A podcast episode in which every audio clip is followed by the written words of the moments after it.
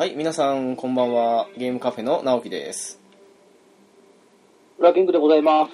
えー、本日、ちょっとあの、雰囲気違う上に、まあ、タイトル見たらわかるとは思うんですけど、オカルトということで、おお。ちょっと、そのオカルト話に、うってつけのゲストさんお二人に来ていただいたわけなんですけども、はい。というわけで、ご紹介させていただきます。えー、猫やんさんと勝元さんです。よろしくお願いします。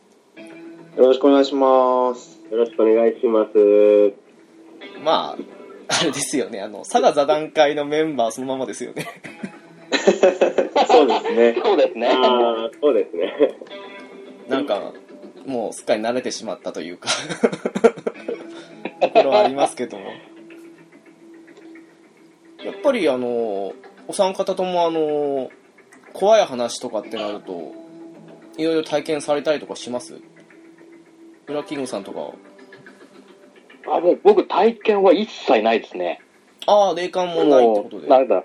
もう見えるわけでもなく、感じるわけでもなく。うーん。は猫やんさんは霊感とかってあるんですか？いやー、私もないと思ってるんですけどね、自分では。なるほど。はい。で、怖い体験って言っても、そうそうないですよ。あの、友達の家に行って、大きいスピーカーを両脇に置かれて、ホラー映画を見させられるとか。怖い。それちょっと嫌ですね。そうそうそうそうそうそう。それ、それくらいですかね。なるほど。勝元さんの霊感とかってある感じですか？いえ、霊感は全くないんですけども、はいあのー存在自体は、もうめちゃくちゃ信じてます。あると思ってます。なるほど。い。うん。おー。うーん、なんか、そんな4人でどんな話が出るのかちょっとあれですけども。今日はよろしくお願いいたします。はい、よろしくお願いしますよろしく。お願いします。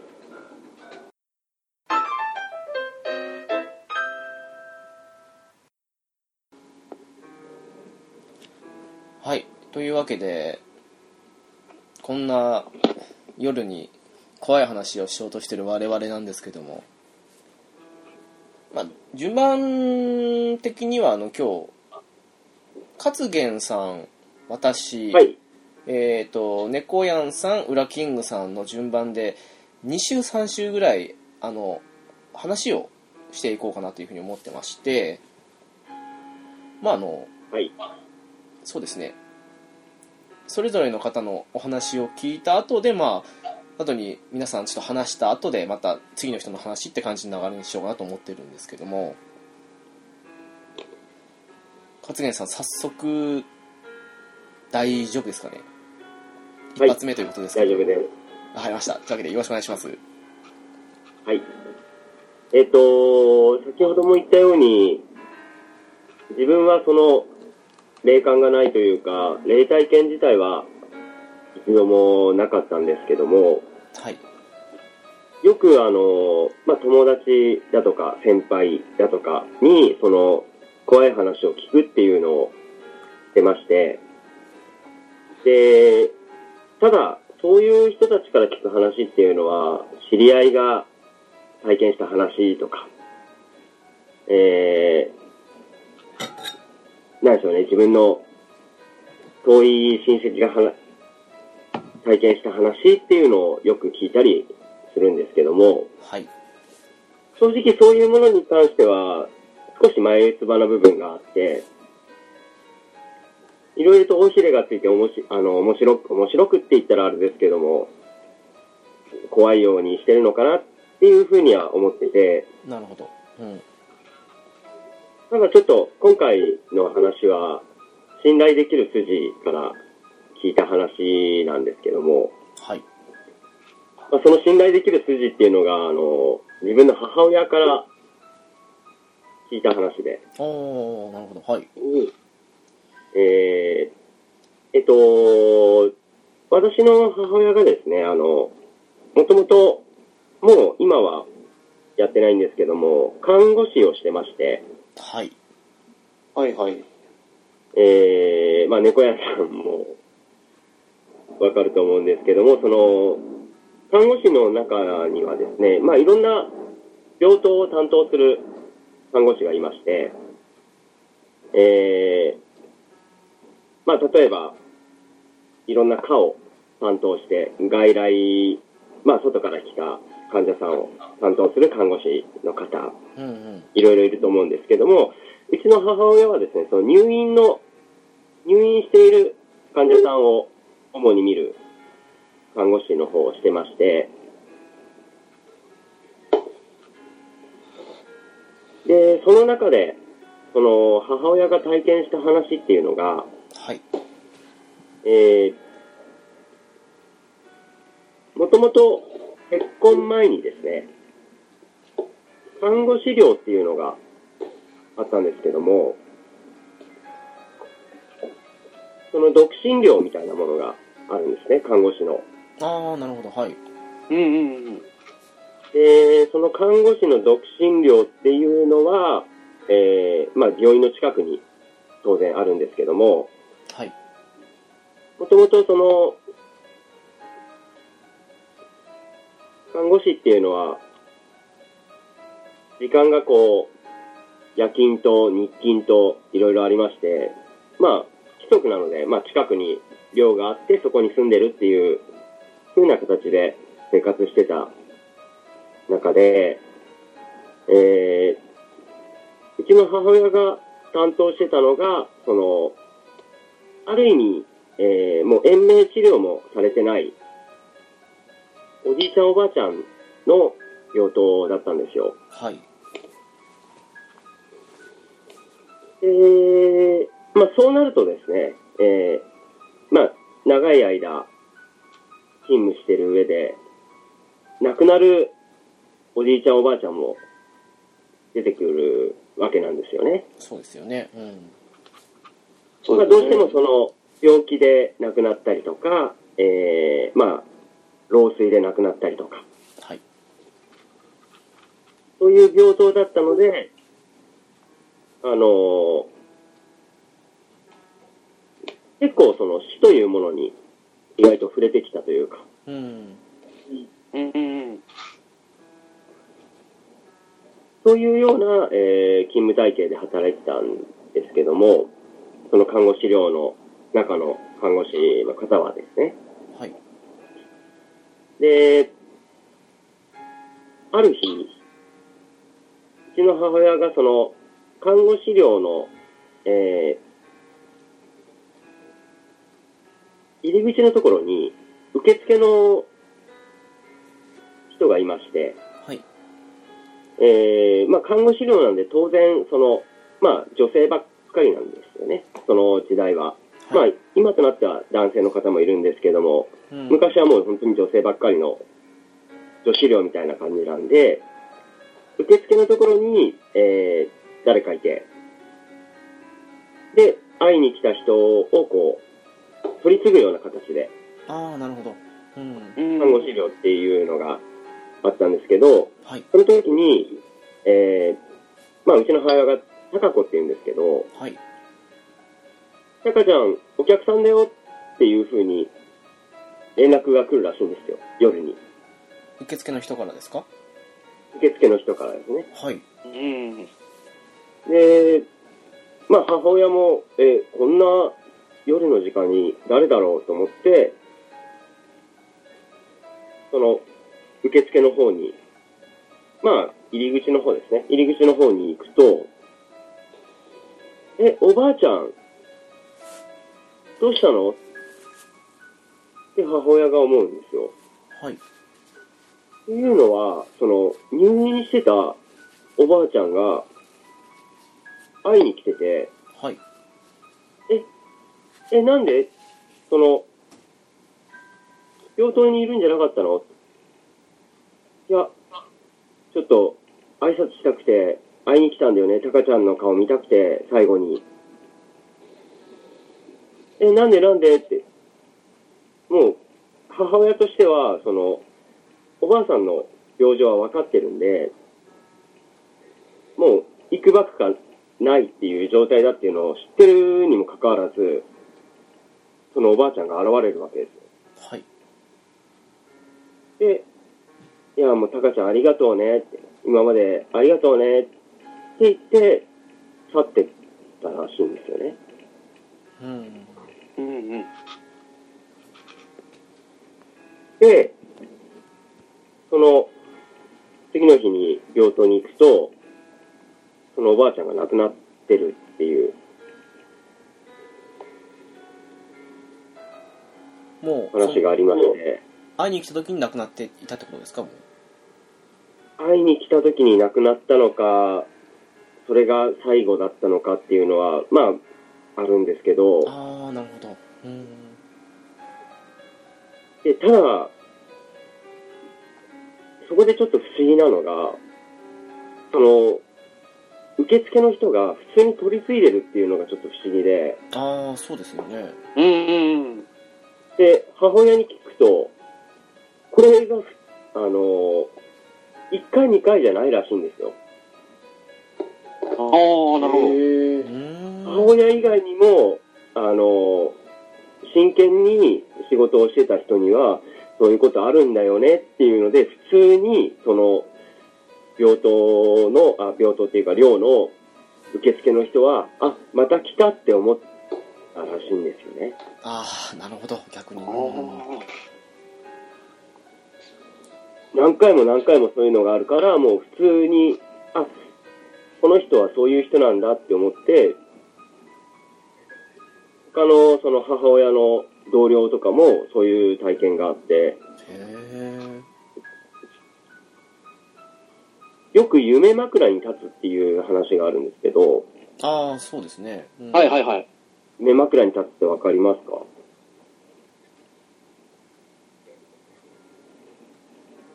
夢、夢枕。夢の中に出てくるとかじゃなくてですか？あ、そうです、そうです。その、うん亡くなる直前とかに夢に、夢の中に出てくるっていう。はい。もう、その多分、まあ延長線上の話じゃないですけど、自分のその、親しい人が亡くなるときに、夢に出てくるっていう風なのの話なのかなと思って、で、母親の話をそれ聞いて、で、1回2回じゃないよとかって言って笑ってたのがちょっと怖かったかなって思いました。なるほどなんかもう普通だったらしいんですよね、もうそれが。うーんうーん。でも怖いとかっていうのも全然なくて、そうですよね聞いててもなんかいい話だなみたいな感じに思っちゃっていやいい話、いい話なんですけど、でも、あやっぱあるんだなってちょっと思いました。受付の方もじゃあ霊感あったってことですよねきっといや、その受付の方が一番怖いんですよね。え？なんか、その、なんでしょうね、霊界の案内人じゃないですけど、ああ なるほど。ああ、分かっててそれを、その、差配してるっていうのをちょっとびっくりして、うーん。その本人しか見えないっていうんだったらちょっと眉唾なんですけど、その人が毎回そうやって教えてくれるっていうのが、不思議だなと思って。うーん。確かに。まあでもない話じゃないかなとは思いました。そうですね。なんかうん。会いに来るっていうのはありそうだなって感じはしますね。うーん。なるほど。ありがとうございますあ。はい。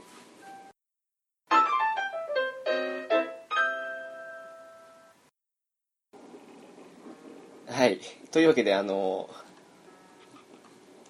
次私の番なんですけどもあのまあ今も北海道ではあるんですけど昔あの知床の方に住んでたとかそっちが実家なんですよで、はいあのうんはいはい当時住んでた家っていうのがあのまあ祖父母とあと両親とと私と弟の6人家族だったんですね。であのはい。当時あの空手やってましてで毎週あの水曜と金曜日に夜6時から8時までっていう感じでやってたんですよであのちょっと空手のやる大きな体育館っていうのがあの自分の住んでた場所より少し遠かったのでそこまであの行き帰りをあの母親が車で送っててくれたんですね。であの実家っていうのが今もうやめたんですけど昔商店やってましてであの1階がお店でで2階が自宅。でお店が終わるのも大体その空手と同じ8時頃って感じだったんですよなのであの母があの私と弟を、まあ、車で迎えに来てる間に父があの店を閉店してで1階の同じ店の中にある事務所であの後片付けをしてる感じだったんですけどうーんとですね、うん。お店っていうのが、まあ、四角形を浮かべていただいてその中であの南側があの出入り口。であの西側があのレジと事務所。で東側は壁で。であの北側があの、まあ、予備の商品とかを保管するバックヤードにつながってましてそのバックヤードっていうのがあのまあいろんなジュースの置いてあるうんと棚だとかそういうのの間に人1人2人分入るぐらいのところにあの1枚カーテンを敷いてであのそこから出入りするって形だったんですけどちょうどあの家から帰いやあの空手から帰ってきてで大体8時半ぐらいですかね。まあ1階にいた父とあとまあ我々、まあ、母と弟と私の、えー、と4人でちょっとあの店の中央あたりでまあ話をしたんですね。であのなんとなく気になってふとあの北側のそのバックヤードのとこのカーテンのとこに目をやるとなんかあのカーテンの下の部分だけ見える形になってたんですけどなんか白い女性のものみたいなそんな足が見えたんですよ。はおお。あのちょうどつま先がはい。はいまあつま先があのまあこっち側っていうかまあ南側を向いていてでまああのすね毛とかそういうのもまるでなかったんでまあ女性の足だなっていうのは小さいながらも分かったんですよね。でまあ最初あのうんばあちゃんかなって思ったんですよ。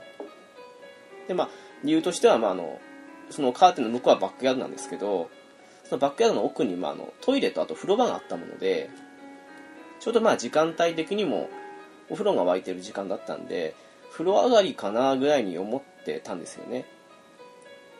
でまあちょっと8歳9歳ぐらいだったんでちょっとどれぐらいの時間とか覚えてないんですけどしばらくの間なんとなくその足をじーっと見てましてでまあ全く動く気配もないと。でそんなことしてる間にまあうちの母にですけど、まあ、弟と一緒に早く風呂に入っちゃいなさいっていうふうに言われた時にまあはーいって返事する時に一瞬目離したんですけどまたまあ視線戻すとまあカーテンの下から足はなくなっていたわけで。でまあその後にまあ着替えやバスタオルを取りに、まあ、2階が家なんで2階に階段まで上がっていってでまあ着替えとか取るわけなんですけど当然まあ電気は真っ暗なんですよね。1階に両親いますしで祖父母ってもうあの8時前か、まあ、遅くても8時ぐらいにもう寝ちゃう人たちなんで、まあ、当然といえば当然なんですけど電気は、消えて真っ暗で。でまあちょっとあのさっきの足のこともあるからちょっと気になったりはしたんですけどでもまあうんそれ確認するために寝てる祖父母を起こすのもなんだなっていうふうに思ったのもあってそのまま気にしないで、まあ、お風呂入っちゃったんですよ。でまあその後も別にその日その後何かあったとかその後に何週間してとか何年経って変なもん見たってこともなかったんで、まあ、そんなこと全然もうすっかり忘れていたんですけど中学校の23年ぐらいの時にちょうどもうその頃にはあの札幌の方に来てたんですけどちょっとあのこっち側にいる親戚とその当時よく付き合いあの付き合いがあって夏の、まあ、キャンプに行こうっていう話になったんですよ。それであのーまあキャンプの前の日なんで夏だしちょっと怖い話でもしてみないかみたいな感じのことを悪ふざけ的に、まあ、親戚や家族、うん、とうちの両親とかも含めてみんなで言い合ってたんですけどその時なんとなくあの私自身は霊感ないんですけどもしかしたらそれっぽいのこれかなって感じで思い浮かんだのがさっきのその足の件でしてであの、まあ、そういう話をしてていやでもあれぐらいしかちょっとそれっぽいのないなっていうふうに言ったっけ？両親がすごくあの真顔っていうか少しんんみたいな感じの顔をするんですよね。なんでかなって思ったっけ？あのまあ私以上にねそのあのカーテンとか袖を全部その場所に配置したりしたのもうちの両親なんで当然といえば当然なんですけど私以上にその場所っていうのを覚えてたんですけど、うんと、カーテンっていうのがあのよく窓際にするカーテンとかじゃなくてどっちかっていうとあののれんみたいなのまっすぐピーンとしたような感じのそういうカーテンだったんですけどあのそういう状態のカーテンであのつま先があのカーテンの下からはっきり出るだけ出ていると大抵あのカーテンに体がかかるんですよ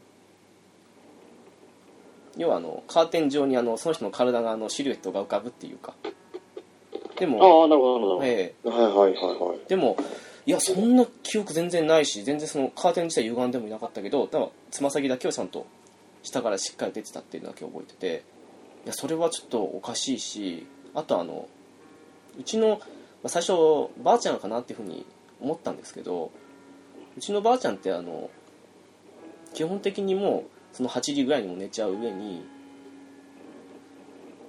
トイレに起きたりとかってすることもなければそのわざわざ下に行ってで明日そのすごい長い間そのカーテンからつま先だけ出してずっとその立ってるなんてありえないって感じのことを言われた時に67年越しにもうゾッとしたっていうか、まあ、結局何だったのか分かんないですけど。おー。分かんないけどもなんかもうその時はあの軽く流したのにその時になってからのすごい寒気がしちゃって。なんかもうそれ以来忘れられない話の一つだなってなりますね。っていう話です。え？おーそれ確実に誰かいましたね。いやーそうですね。考えたくないけどいたんでしょうねきっとあれ。あー。それは、その、両親のは、なんか、何かを知ってたんですか？うーんいやあのーそのカーテンとかのそのとその足出てる具合とかを説明した時にそれはちょっとあのあのカーテンの感じからしてありえないだろうっていうふうに言っただけで別にその霊的なものを見たことあるっていうわけではなかったみたいですけど。ただあのカーテンの形からしてそれはありえないだろうっていうふうに言ってただけな感じで、ああ、なるほど。まあ、でも言われるまでその確かにそうだなと思ってそのあんだけ足出るだけ密着してたらカーテン上に体のシルエット出るよなっていうふうに思って。まあちょっとあれぐらいですかね。多分その霊的だなって感じに思ったものを見た瞬間っていうのはそれ以来何も見てないんですけど。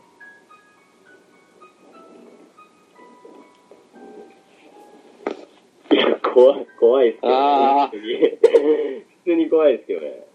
いやーちょっとあんまりそうですね。言ってるだけでも寒気がしてくるんですけどね。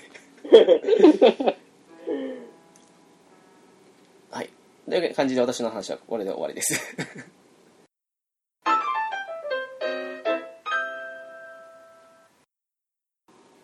いや いやーもうちょっと、トイレに行けないっすよ。怖い怖い。ーもういますよ、ほら、ウラキングさんの後ろの方に。そういうの、そういうの挟むんです。そういうの挟むんですか絶対に誰か言うだろうなっていうのは 怖い怖い。わけで猫屋さんお願いしますいやーもう、私も本当に怖い話苦手で、はい。キョンシーでさえ、もう、ビクビク怯えるぐらいなんで。いいじゃないですか。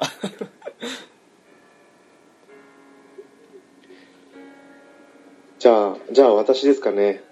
はい、お願いします。はい、お願いします。そんななんかインパクトのあるような話はできないんですけど、まあ、私の勤務してるところが病院だっていうところもあるんですけど、やっはいぱこう、歴史のある病院なんですよ。はいなんか、兵隊さんの霊が見えるだとか、っていうの話は結構聞かれるんですよね。うーんで、なんですかね、看護師さんになる人って結構霊感持ってる人多かったりするんですかね。よく、ベッドサイドに人が立ってたんだけどって。でも誰も家族いないよねって話とかよく聞くんですよ。えー、それだけでも怖いおー。はい。で、本当に霊感持った患者さんがたまに入ってくるんですよね。はい幽霊さんがいるって。ほら、あそこ天井から出てきた。えー、入り口の方から入ってきたよとか。わあ、もう、勘弁してほしい。怖っ。もうそこの病棟はですね、もう、まあ、簡単に言えば5体満足の人じゃなくて、はい自分じゃ本当に動けなくてっていう方しか入院してないんで、誰かが入ってくるとかってことないんですよね。なるほど。はい。で、よくよくその人に話を聞いたら、昔入院してた人のパジャマを着てそうな雰囲気の人が幽霊として出てきてるとかがあったんですよ。ああなるほどうんで、そんな話聞いてて、で、どうしても夜勤やらなきゃいけないんで、もう、夜勤やらなきゃいけないから、幽霊なんて信じられないんですよ。あ意識しただけでもう多分夜中働けなくなっちゃうんで。あーなるほどあー。うんで、そんな中、患者さんのところに行って、じゃあ体の向き変えましょうかって、ちょっとやってたら、人の、人が入ってきたんですよ、部屋の中に。で、一緒にやってた人がちょっと気に来てくれたのかなと思ったら、また部屋から出てったんですね。で、あ、さっき何覗きに来てくれたんですかって聞いたら、いや、そんなことないよって言われるんですよ。へーって。まさか誰か来たのって話をしたら、やっぱり霊感持ってる人がいたんで、看護師さんの幽霊がたまに来るんだよ。えー？で、え看護師？さんで患者さんも、ベッドサイドに誰か来るからお願いするんだけど、何もやってくれなくて離れていくんだよって話していくんですよ。えもうそれ聞いただけでゾワゾワゾワーってした感じがありましたね。えー、まあうわまあそんだけで何も無害な人なんですけどね、その幽霊さんは。いやいやいやーいやいやいやいやえ患者さんがそれを見てるってことですよね。患者さんも見てますね。だから看護師さんが来たと思って、お願いしたのに何もやってくれなくて離れてったって怒られるんですよ、たまに。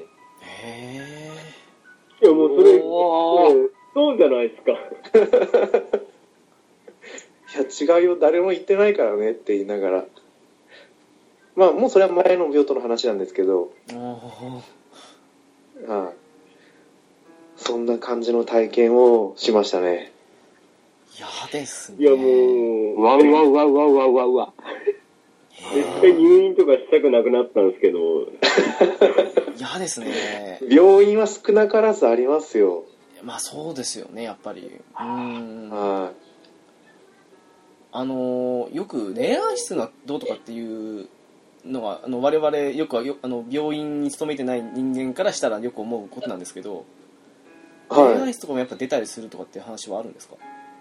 あ、どうなんですかね。でもやっぱりあるんじゃないですかね。ほとんどのの人が霊安室を経由して退院していくから、あうんうんうん。はい。どうなんですかね。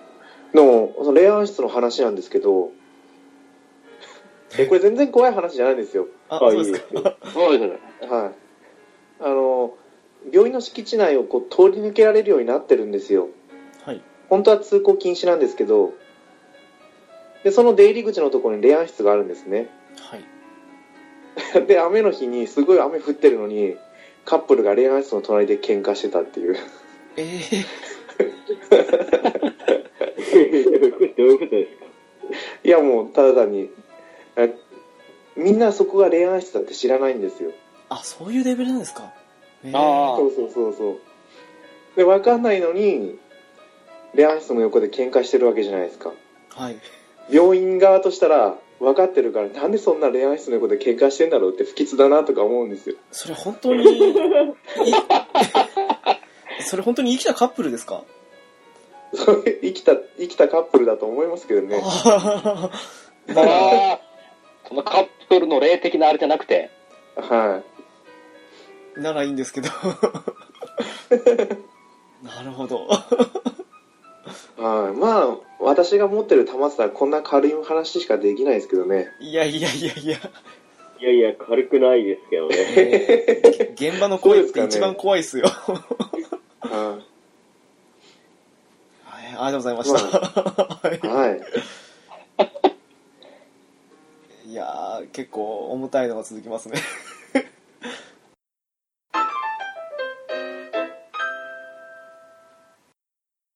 そんなわけで、ウラキングさん、出番がやってまいりました。きました。正直ちょっとパンチの効いた話がどんどん出てるんで、もうちょっと、まあ、気分を変えるって意味じゃないんですけど、はい。まあそういう、こう、精神的な怖さのもあると思うんですけど、僕ちょっと物理的な、まあ怖いっていうか、痛い話をしようかなと思ってるんですけど、え、痛い話です痛いか一話ですか？番、一番、はい残りそうな。あの、皆様、交通事故って遭われたことあります？ありますないですねないで。すね。ないですか？一回だけあります僕、僕も一回だけあるんですよ。はい。あのー忘れもしない小学校2年生の頃の話なんですけども、はい。まあこう、学校終わって友達と自転車に乗って遊びに行って、で、こう帰るときに、あのーうちの帰る途中でこう結構急な坂があるんですよ。はい。急、急な下り坂が。はい。そこを、まあ、あの、若気の至りからかもう、二人して、ノンストップで、ノンブレーキで突っ込んでやろうっていうこ。とになったんです。はい。あるある。で、こう、まず、僕の友達の山中くんが、まず、行きまして、もう、ぐ、もうノンブレーキでグーン進んでいって、ああ、じゃあもう、僕も追わなきゃと思って、で、こう、僕も、進んでいったんですよ、ノンブレーキで。はい。で、この坂を降り切ったところが十字路になってまして、えはい。はいそはい。こで、あのー左手から、黒猫山とのトラックが来たんですね、集荷の。はい。うわうわうわうわうわなんか怖まあ、そ。こちょうど十字路に来た瞬間に、車、出てきまして、はい。もうそんなブレーキかけるもクソもなかったんで、ドーンとは跳ねられまして、あのー、多分3メートル、4メートルぐらい吹っ飛んだんですよ。で、もうその瞬間、あのー、面白いもんで、声出せないんですよね。当たった瞬間って。あ。はい。自分でこう、声、声出そうと思ったんですけど、声が出ないんですよ。うーんとしか出なくて。それで、ドーンと吹っ飛びまして、で、もう友達の一人がその音に気づいて、酒行ってた子が。で、戻ってきて僕がこう、ものの見事に吹っ飛ばされて、もう自転車もぐっちゃぐちゃに破壊されて、えらいこった、えらいこっちゃということで、とりあえず、まあ当時その、公衆電話云々とかも近くになかったんで、はい。とりあえず友達がもう、僕の家に行きまして、で、裏キングが事故ったんで、救急車呼んでくれとはい。いうことで、もう急いで救急車を呼んってくださって。それで、まあ、なんでしょう、なんか不思議とその、当たった瞬間っていうか、別に当たった時全然僕痛み一切感じなかったんですよ。へ3メートル、4メートルも吹っ飛ばされてにもかかわらず、ど、どっこも痛いとは感じなかったんですけど、まあ、とりあえず、救急車着いて、救急車に乗りまして、で、病院行ってる間もなんかこう、いろいろ聞かれてたんですけど、全然痛くもなんともないし、別に自分的には、いや、動けるし平気かなと思ったんですけど、まあ一応その、担架に運ばれて、行ったんですね。ーはいで、まあ結局なんかこう、脇腹の打撲だけで済んだんですよ。え？ええ幸い。あの、どっか折ったとかそういうの一切なくて。左脇腹を打撲しただけで。え左から突っ込まれたってことですよね？はい。ええシャオリーですね。ですかね。あの、本当に、当たってバーン吹っ飛ばされて、気づいたら結構な距離のところまで飛んだなっていうのは、自分でも感じたんですけど、痛みがないからおかしいなとは思ったんですよ。うーんで結局脇腹の打撲だけで終わって、まあ別に入院するわけでもなく、そのままその日のうちに家に帰り、で、普通に過ごしたっていう。あの、むしろ家帰ってからの方が、痛み的には自分的には大きかったのかなと思って、もう笑えなかったんですよ。笑うと、この脇腹に響いて、やべ、笑えねえ、笑えねえって思って。その痛さの方が正直、トラックに当たった時の衝撃よりかは、はるかに大きかったですね。なんか気づくと、あの、わかる痛みとか、なんかありますよね。冷静になって気づく痛みみたいにって。うん。なんかこう、人が、一段落ついてっていうわけじゃないですけど、大事が済んだ後にこう、家帰って落ち着いてると、急に、ああ、笑えないぐらい脇腹、ああ、そっか、打撲してるんだもんなと思いながら。なるほどまあ、でもね、何よりもそのね、僕と一緒に帰ってた山中くんがすごいいたたまれなくて、もう、ものすごくだからもう、自分がノンブレーキで渡らなければっていう、すごい、こと、後悔を後々言われて、いや、もうそんな気にしないでいい。別に対して痛くねえし、笑えないだけだからいいよ、って。いやーでもそんな経験をえししましたね。トラックの運転手の人もほっとしたでしょうね 実際に、まあ、そうでしょうね。えーし死亡させてしまったのも一生の償いになっちゃいますもんね、まあ、そうですね。いや、運転してる方からすると、それは、本当に、100%ウラキングさん悪いんじゃないですか。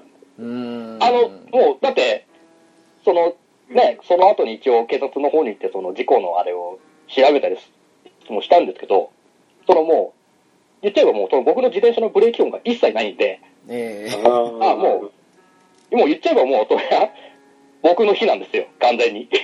自殺ですよね、完全に。まあ、まあ、そうですね、自殺になるのかなっていう感じなんですけど、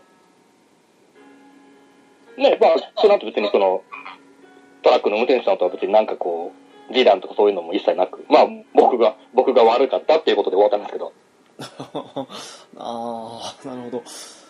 うーんでもあれですねあのその坂道からすごいあのハイテンションになっていったからこそ痛み感じなかったかもしれないですもんねもしかしたらアドレナリンが。ええまあ、逆に変なブレーキとか踏んで、そんな痛みに備えようとしなかったから逆に痛みなくいけたっていうのもあるかもしれないですね。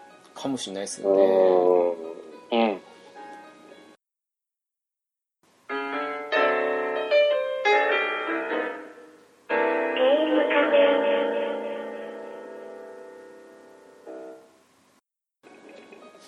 ちなみに勝元さんはどんな事故に遭われたんですか？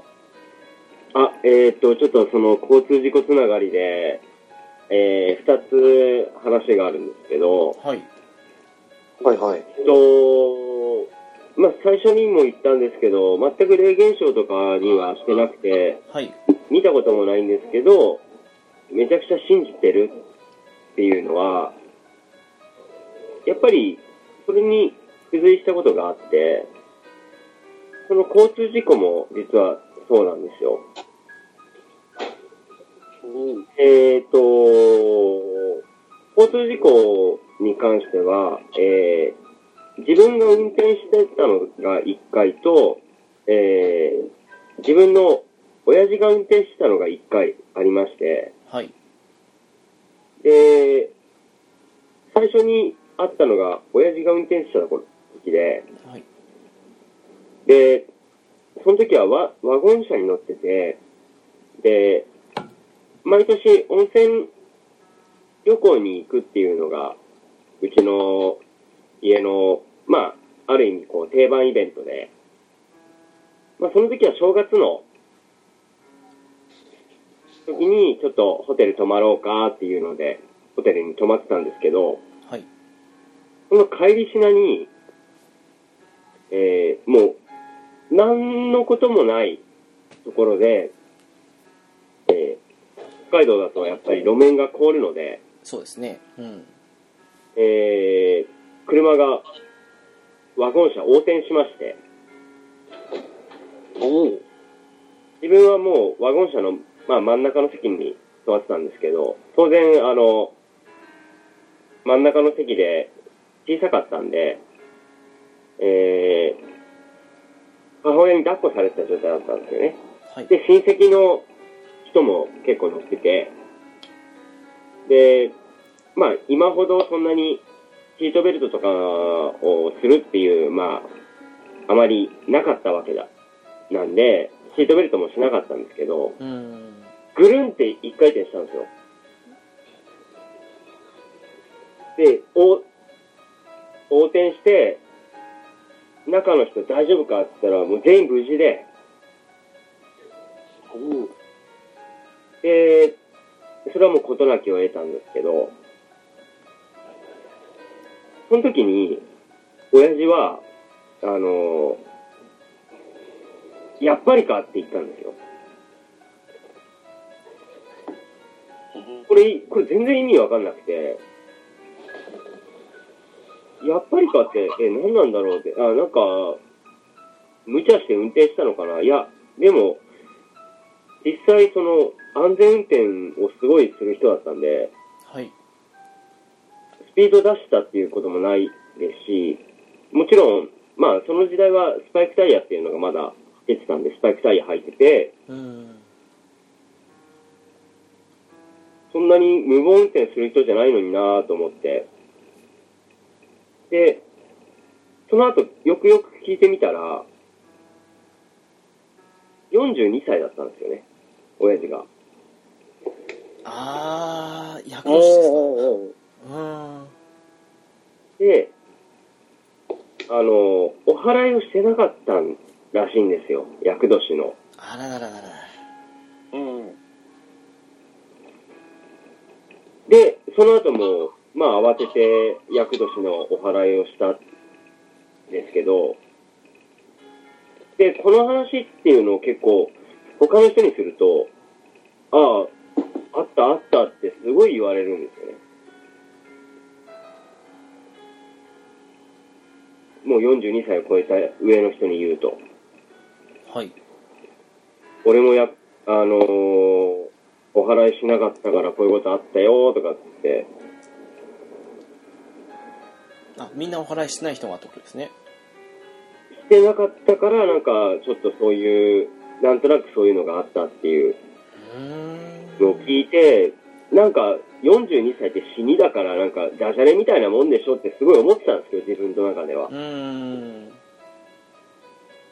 う何百年も信じられてるそういう神事っていうのはすごい、なんか、なんかしらの意味があるんだな、ちょっと自分の中で思った出来事で。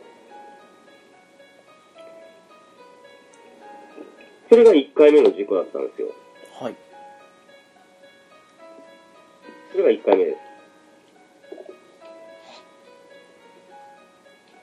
で、そういうことがあったんで、迷信って言われるものっていうのを、かなり、あの、自分は大事にしてるんですよね。今でもそうなんですけど。はい。迷信って言われるものは結構その、ずーっと言われてることなんで、何らかのことが起こるんじゃないかな。科学的根拠はないけども、なんかこういう気をつけなきゃいけないことなんだなっていうのは確実に心の中ではありまして、なるほど。うん。まあ、迷信って言われるものは結構いろいろあるんですけど、えーっと、7年前にですね、まあ、そのさっき言った親父が死にまして、ああ、はい。はで、えーっと、この話っていうのは、よく、自分はよく聞いてたんですけど、皆さん話聞かない、聞いたかどうかわかんないんですけど、葬式の時に、一人じゃ運転してはダメだっていう話って聞いたことありますか？んえないですね。私もないですね。ないですか？僕も聞いたことないですね。えっと、葬式で、その、近しい人が、例えば、えー、まあ、葬葬式会場とか、まあ、葬儀場とかあるんですけど、はい。そこから誰かを駅まで送ったりとか、まあ、ちょっと近くのスーパーに飲み物なくなったから買いに行くっていうのを、絶対一人で車を運転してはダメだって、いう話があったんですよ。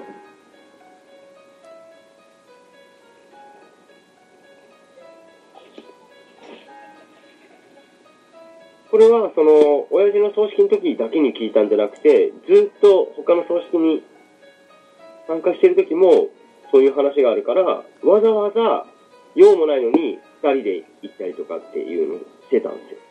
へえ。はい。うんうんうもう一人で行ってる100メートルぐらいの距離で、スーパーに車で買い物行くっていうだけなのに、いや、一人で運転したら、お前ダメだから、あの、誰か乗せてけって、まあ子供でも誰でも、で、助手席に乗せて、で、行けっていうふうに言われてたんですよね。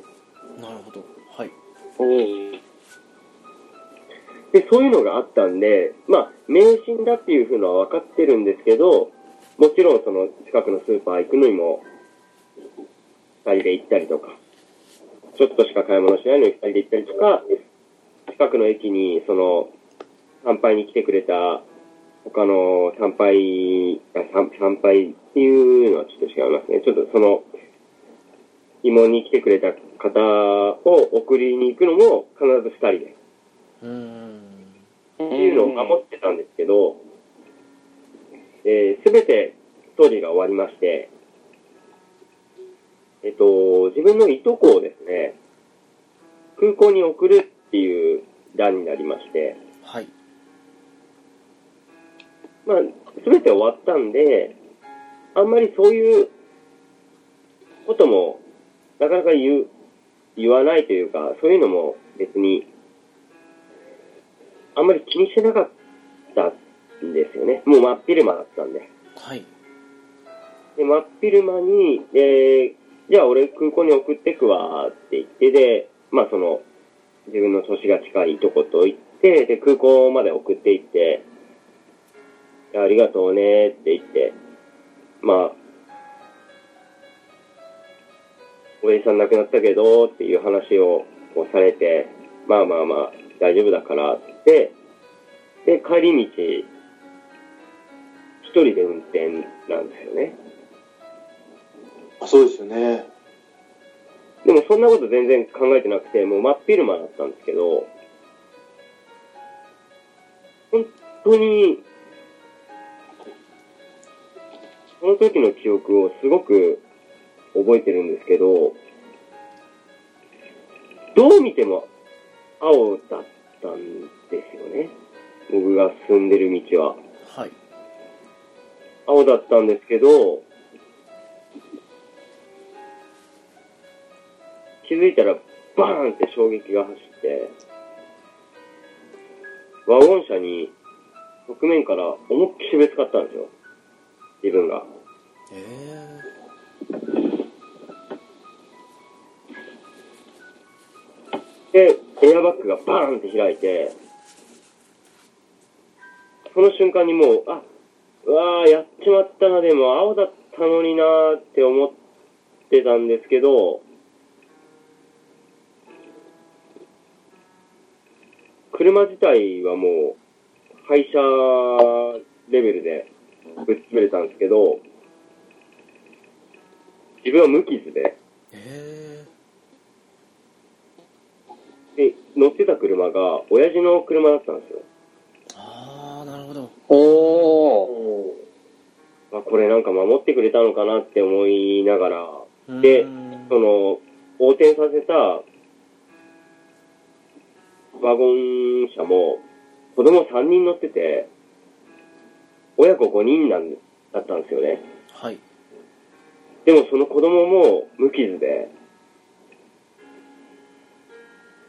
うわ、なんかすごい、守られたんだけど、一人で運転するのはダメだったんだなっていうのをちょっと感じましたね、それは。いやそうですねそんな感じだと。うん。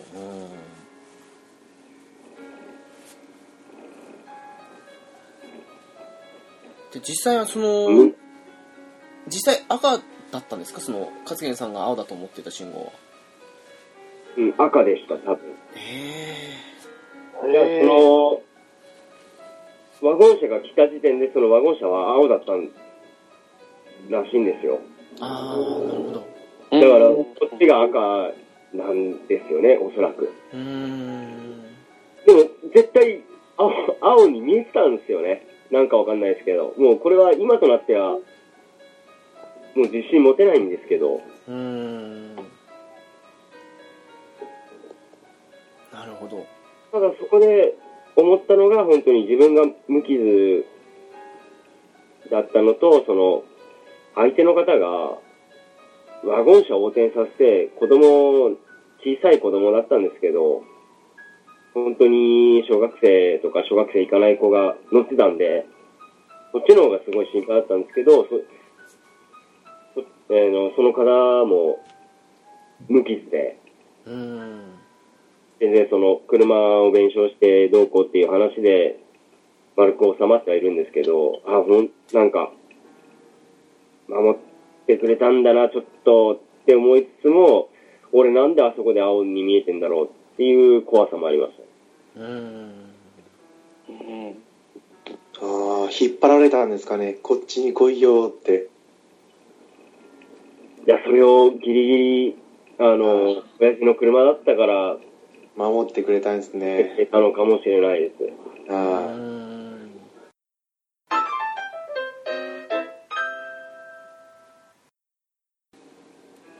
であのー実は私も葬式関連の話なんですよはい。おええあのーもう10年ぐらい前なんですけどあのちょうど20代の前半だったんですけどあの父方の祖父が亡くなりまして。であのもともと病院で入院していたんですけどまあちょっと急にね体調が悪くなってしまって。で病院から連絡受けてすぐタクシーに乗って飛ばしてもらって駆けつけたんですけどもよくあのテレビドラマとかであるようなあの心電図のあれがもう一直線になってる状態になってしまっててまあ死に目には誰も会えなかったって感じだったんですけどただあの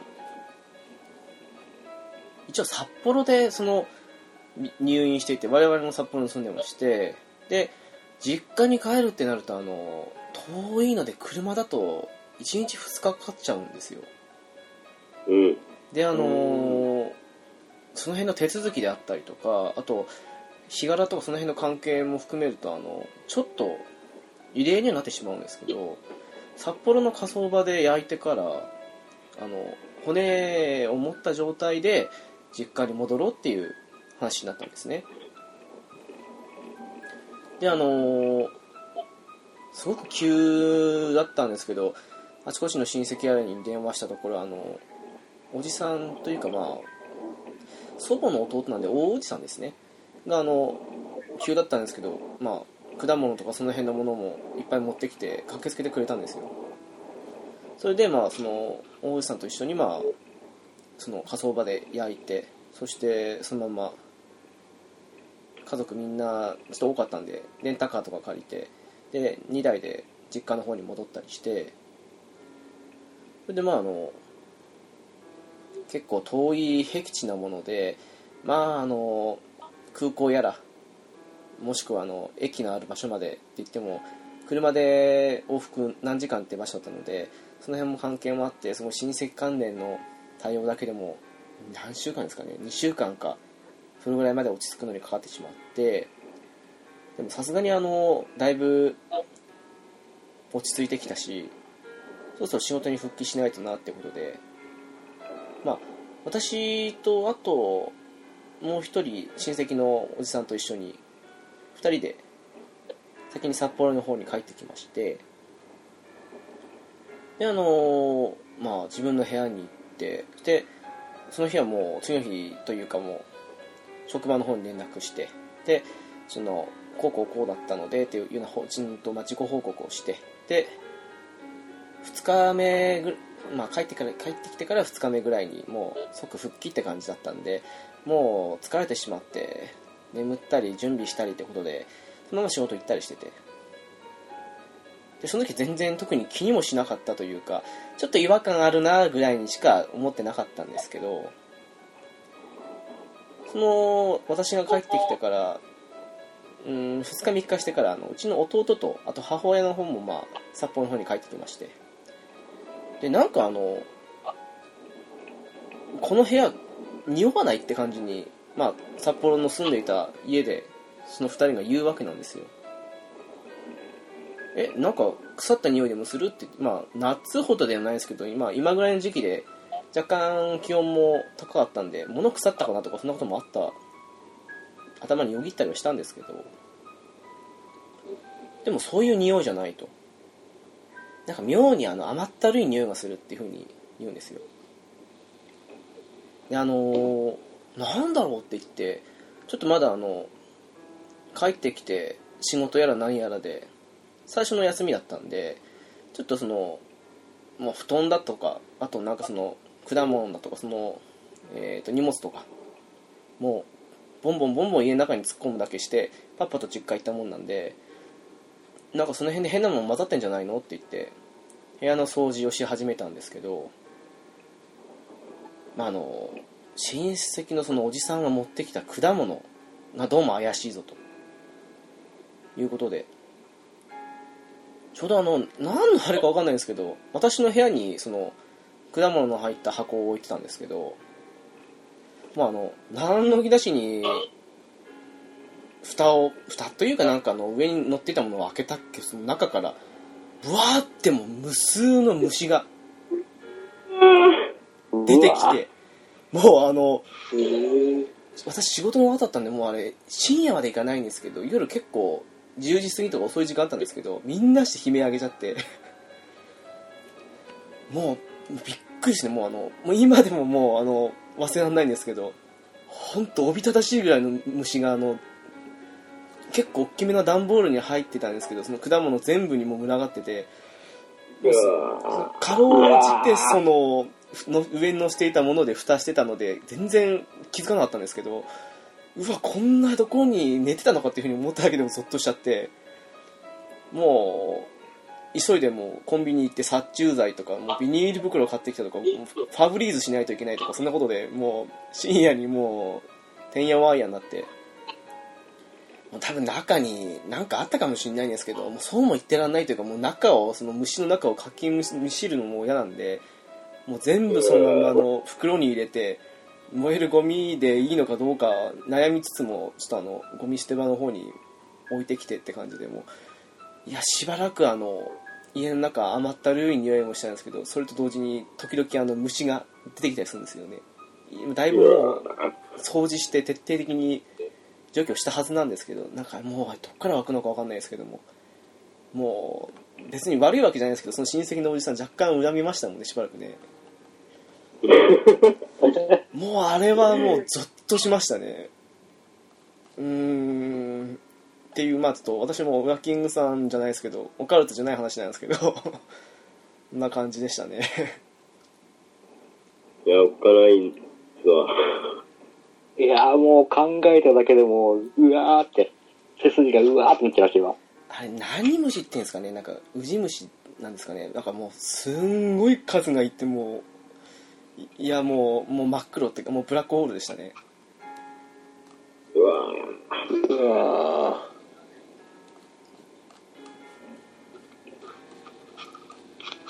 はいすいません。なんかそんなあまり食事中には聞きたくない話ですけどーいや、でもゾッとしますよ、ウジ虫。ええいやもう丸々3週間ぐらいいなくてで比較的もう暑い季節の中で果物を大量にある中で放置してるとああなるんだなっていうのがもう。へえ。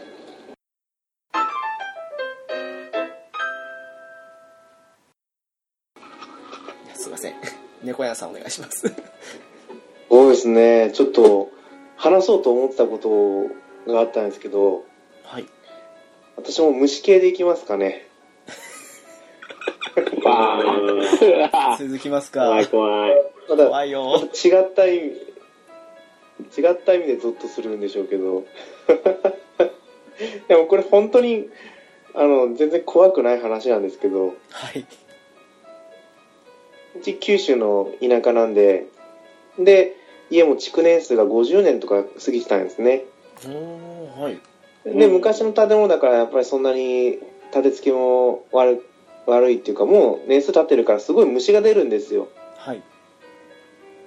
はい夜寝てて、顔にパタってなんか来たと思って起きたらムカデが乗ってたりだとか。うわーいいやいやいやいや、絶対嫌。っていうような古い家だったんですね。で、夜ですよ。ご飯とか食べて、で、茶の間でテレビ見てたんですね。隣が台所で、いつも台所の電気消すんですけど、たまたま台所の電気つけてたんですよ。はい。10分か15分ぐらいですかね。普段そうでもないんですけど、なぜかその時だけその台所にゴキブリが大量発生しちゃって、うわー。G ですか。もうだから床、天井、なんか至るところにゴキブリがいるんですよ。うわはぁ、黒い、黒いって。ーいやーそっちの方が嫌だな。で、茶の間から、あの、台所の電気を消しに行くところまで、ほら電気もやっぱ古いんで、あの、スイッチ式じゃないんですよ。電気のところでカチャカチャって紐引くタイプだったんで、指導式の。うんうん。うん。はい。そこまで歩いていかなきゃいけなくて、もうゾッとしましたね。おーって。行きたくないなもうだから、それ以来ゴキブリ見るともう殺さないと生きていけない。人間が変わっちゃうんですね。いやー嫌だなっていうシーン、はい。あー、いや、その、ゴキブリっていうので言うと、はい。あの、直樹さんもそうですけど、道民ってゴキブリって神話の世界じゃないですか。そうですよねそうですよね。本物見たことあります？直樹さん。私一回だけありますねであもそれはない、ないって。そうですそうですでも一回だけだったんでもう物珍しさの方が多かったですよねあーあ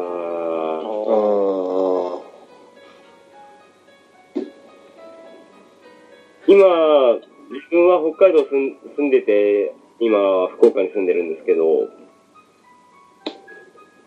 ゴキブリをこう、神話じゃなくて、こう、生で見ると、もう、普段見てないのに、血の気が引きますね。なんか知らないですけど。もう嫌悪感しかないというか。いや、あれは怖いですよ。ないっすよね。急に飛び立ってくるし、いや本当北海道って基本出ないんですよ出ないですね。すごくあの汚い飲食店だったら出るっていうそれも都市伝説レベルの話ですからねそうですね。見たことないですもんね。いやいやいや、まあそんなわけで、まあ虫に関連した話を一つ。いや、いやーもおっかないっすわう、めっちゃ怖いですわ。怖い。全然、全然関係ないぞっとした話。はい。ありがとうございます 虫2回続くで結構きついですね そうすごくリアルに想像してしまってる自分がいますもんあーうちは きついですね。えー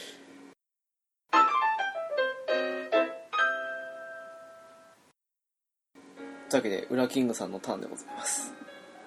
いやーね、この流れで言ったら僕も虫関連に続けたいところなんですけどい、やいや、もう結構ですちょっとよ。残念ながらね、でも、虫はもう、お腹、お虫関連はちょっと。もう、僕の中になかったんで、ええーっと、なんでしょう、一個ちょっと、またちょっと違う怖い話、怖いっていうか、怖さがあると思うんですけど、あの、僕が中学校1、2年の頃かな、ー、はい。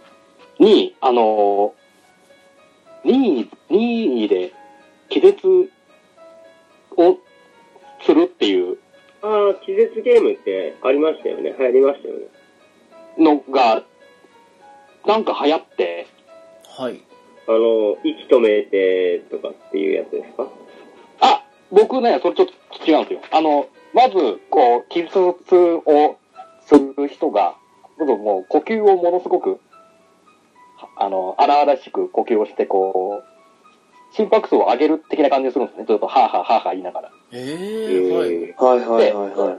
ある程度こう、心拍を上げた後に、胸の部分を、その、もう一人の相手にグッて押してもらうんですよ。うん、うん、うん。うん あったあった。そうすると、そうすると気失うんですよ。気絶ゲームって流行りませんでしたこっちで流行ったのって違うやつですごく危険なんですけど、あの、どっちが先に落ちるかっていうのはやってましたけどね。やんなかったですかね、皆さん。あの、要は、動脈の部分とかの少し止めて、あの、どっち先に落ちるかみたいな感じの、すごく、まあ、あんまり複数やんないと思うんですけど、そういうのはニュース、で超問題になりましたよね、一時期。うん、な気絶ゲームだと思いますね、はめっちゃなりましたよね。ワイドショーとかですごい問題になりましたよね。い。一時なんかそれで、はい。本当に、そのまま死んじゃった人も何人かいたぐらいで。いや、危険ですよね、あれ系って、でも本当に。あれ、あの、実際僕も友達がやってるのを目の当たりにしたんですけど、怖かったですね。まあなかなかこう一回でうまくいかないんで、まあ何回かやるんですよ。はい。なんかね、あなんか、なんかうまくいかねえ、いかないんだな、みたいな。そんな、最初そんな、そんなでできるのかって思ってたんで、そんな簡単に 気を失えるのかと思うのを見てたんですけど、ある友達がやった時に、まあ、ものの見事に気を失いまして、うーん。あ、もうみんなでい、で、そのまんま、なくしたらもう、やばいの、もう急いでみんなで叩き起こして、まあ一応事なきは得たんですけど、岸君もその、気絶ゲームをやった場所が、えー僕が交通事故に遭った十字路と同じ場所で、何ですか、そのシンクロは。あの、で、これ、ほん、狙ったわけじゃなくて、本当に、自分でもこう話を思い出したときに、あ、あそういや、ここ事故って俺事故った場所だなと思って。いやいやいやいや、ウラキングさん、それはちょっと、怖い運命をああ、これ感じますよ。ちょっと、いかんなと思って。まあ僕はこう、もう絶対嫌だっつってやらなかったんですけど、まあ、なかなかこう、生きてるうちでこう、人が気を失うところを目の当たりにするってなかなかないじゃないですか。まあ普通はそうですよねその、テテレビとかそういうのではあるかもしれないですけど、実際にこの、自分の目の前で人が気を失うっていうのはないと思うんですけど、まあ、想像してたのとは大違いでしたね。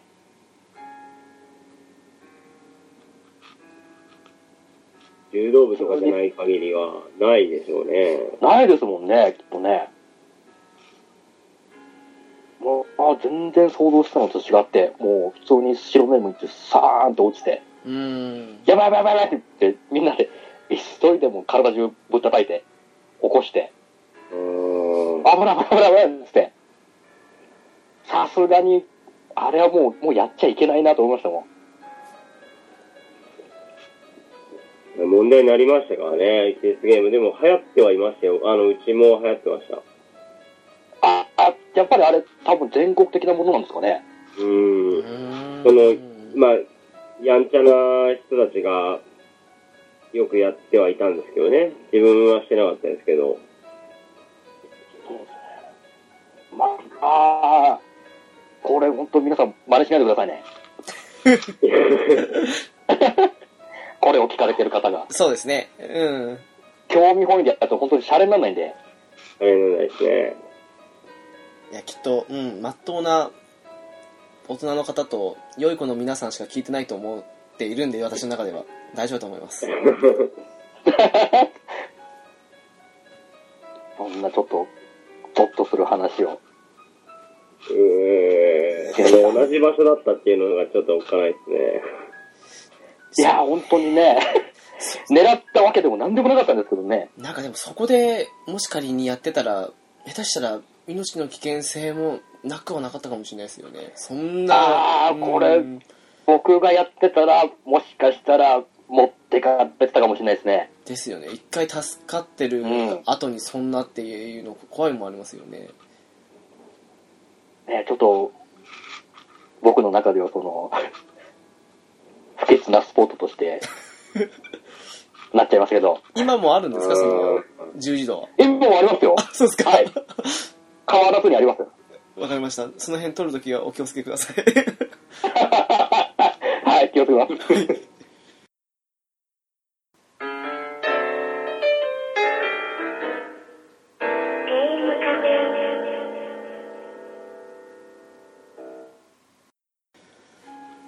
はいというわけでそういう必な場所でっていうと、はいあのー自分は心霊現象を全く信じてはいないんですけど、はいよくその、まあ定番として心霊スポット行こうよっていう、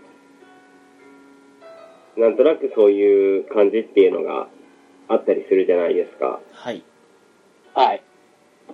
まあ好きな人はですね。でもそういうのって自分は絶対行かないんですよ。はいはい。あの、単純に怖いっていうのと、信じてるっていうので、そういう部ところには、あの、軽々しく近づいてはいけないっていうふうに、自分で中で思って、うんただ、その、もともと自分の実家が網走っていうところなんですけど、はい。その近辺には、なかなか心霊スポットが多くてで北海道もいろいろ心霊スポットあるんですけど、その中でも、あの、話が意外と上がるのが、えー、網走市内にある山頂神社っていう神社がありまして、はい。えーその神社っていうのが、網走には、皆さんご存知の通り、刑務所があるんですね。はいうん今もあります。小学校の時に行きました、そういえばはいあ、えー今も、あの、刑務所があるんですけど、はいその刑務所自体はそんなに、もう、あの、すごい幹線道路沿いにあるんですよ、実は。うんうーん。えー、幹線道路沿いに、あの、あ刑務所の塀が見えたりとかするぐらいの場所に今はあるんですよね。網走刑務所っていうのは。はい。めちゃくちゃ高い塀があって、うわ、これ越えられねえなとかって思いながら見見てるんですけど、ただ、えっ、と、全国的に有名な網走刑務所っていうのは、よく高倉健の映画でも言われるような網走番外地っていう刑務所があって、その時代っていうのは、もう、極悪人が行くような刑務所、僻地の刑務所ですね。えーもう二度と出てこないような受刑者が来るような刑務所だった。はい。で、今となっては、その、昔の刑務所は、えー移築されて、えー博物館になって、今でも見れるんですけど、その時代に、えーいた受刑者っていうのは、どんな仕事をしてたかっていうと、北海道がまだ全然開拓されてない時代に連れてかれてきてるわけなんですよね。そうすると、受刑者は何をやってるか。受刑者は、道を作ったりするんですよ。ああ、なるほど。うん道を作るんですか？そうです。全く開拓されてない、その北海道っていうところを開拓するための労働者として、受刑者を使ってたんですよね。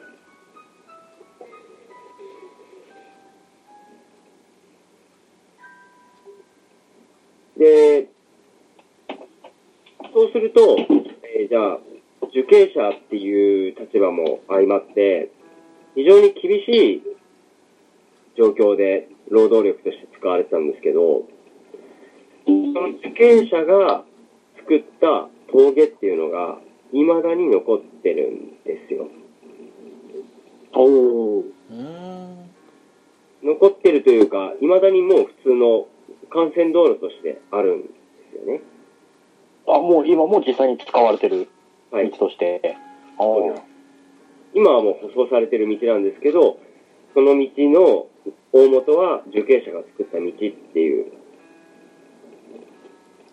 ふうに残ってて、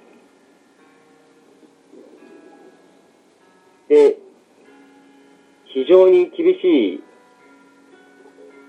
状あのー自然状況で働かされてるので、で受刑者っていう、まあ、ある意味、今と違ってちょっと人権的にあまり考えられてないような労働力として使われてたので、ガンガン人死ぬんですよ。うーん。うん、もう、なんでしょう、使い捨てみたいな感じで。もうそんな感じですね。ああ。で、極悪人なんで二度と出てこないっていう状況でもあるんで、そういうふうに疲れた中で、えーっと、網走から、まあ、隣町って言っても50キロぐらい離れてるんですけど、峠越えて下見っていうところに行く道で、ある峠があるんですけど、その峠の入り口のところに、お地蔵様が6体並んでるところがあるんですよ。はい。峠の入り口の部分に。お地蔵さんが6体並んでて、そこはもう別に誰も泊まるとこじゃなくて、ただ単純に峠の入り口なんで、みんなが通り過ぎる場所なんですよ。なるほど。うはい。ん。で、網走の人っていうのは北見の方に買い物行く人が多いんで、普通に通ってるんですよね、みんな。でもそこに石碑がありまして、鎖塚っていう風に書いてるんです。ああ。で、その鎖塚っていうのが、最初、子供の頃は意味わかんなかったんですけど、よくよく話を聞いてみると、その山を掘れば掘るほど、鎖が出てくるんですよね。鉄のでできた鎖が。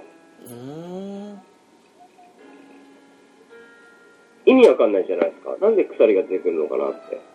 はいうんうん。その鎖っていうのは、受刑者が死んだ時に、受刑者っていうのは二人一人で、えー二人一組で、足を鎖につながれて、で、労働させられてた。で、片方が死んだら、もちろん片方ももう衰弱してるんで、自分の足につながれた鎖を持って、自分の足につながれた鎖の先の受刑者、それが死んでるわけなんですけど、死んでる受刑者を引っ張りながら道を作って、で、その受刑者もやがて衰弱して死んでしまう。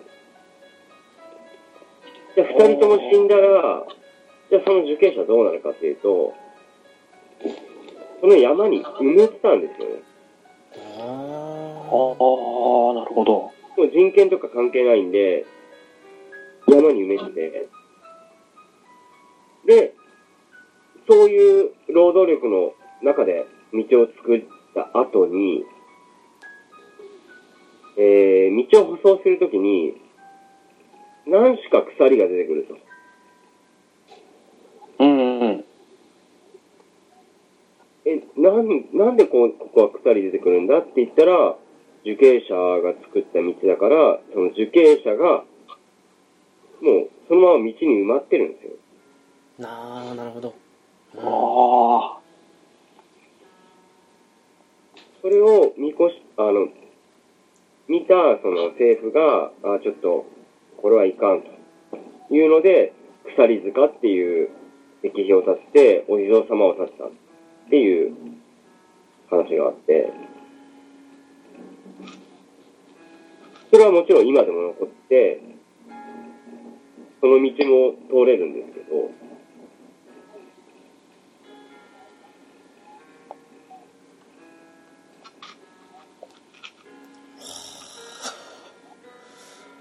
なん、なんか、その、分かってなかったらよかったのに、分かってしまったらもう通りたくねえわって思うんですよ。それはありますよね え、実際そこで、その道でなんかそういう事故が多発したりっていうのが今あったりするんですか？えっ、と、これは、あの、正直自分が体験した話でもないですし、自分のその親とかが体験した話じゃないので、あまり自分としては信用ならないんですけど、よく聞きます。うーんあその鎖塚のところっていうのは分かれ道になってまして、あ。はい。えー鎖塚というか、その、受刑者が作った峠の方の道と、まあ、その後できた道とっていうのが、二股に分かれてるんですけど、はいはい。そこで、あの、えっと、なんでしょうね。えー、よく地面に、ひ左しか行けないよみたいな、こう、通行区分みたいなのが書いてある部分、あるの分かりますかね？交差点とかで、ああ左車線はいで左しか行けないよとか、これは、ここは右車線、右しか行けないよっていう通行区分っていうのあるじゃないですか。はいはいはい。ああ、はいはいはいはい。そうそういうのって書いてますよね。うんそれが、あのー本来、まっすぐしか書いてないんですよ。まっすぐの道で、で、まっすぐ行くと、その、受刑者が作った道。で、左行くと、まあ、新しくできた道っていうので、左の矢印と、まっすぐの矢印がが書いてない道なんですよね、本来は。うんうんでも、真夜中通ると、右に向いてる時がある。ああ おー。誘ってますねその右にあるのが二人塚なの。ああ、なるほど。っていう噂は聞いたことあります。恋ってことなのううんん。誘ってますね。呼んでますよねうん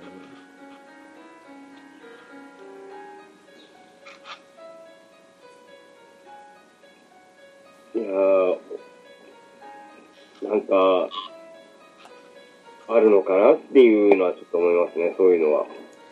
でもその経緯を聞いてたらない方が不思議ってぐらいすごい話ですよね大体その、非公式、公式というかわかんないですけど、200人ぐらいは埋まってるらしいんで、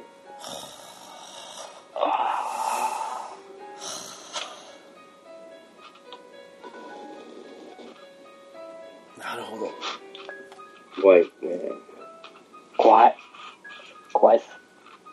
ちょっと注意して通ってみたい感じもしないでもないけどちょっと怖いですね うーん二人塚で、あの、Google 検索したらもう一発で出るんで、まあ、その分かれ道が。ああなるほどあ。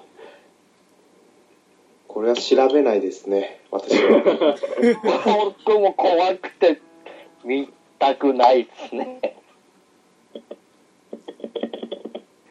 し ら調べている。音がする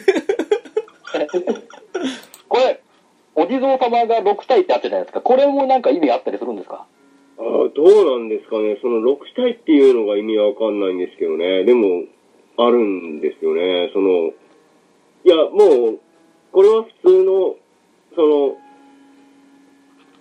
ある意味、学生が言ってるただのヨタ話かもしれないですけど、そのお地蔵様が7体になってたとか、あ目が開いてたとあか、そういう話は、まあ、よくよく聞くやするんですけどね。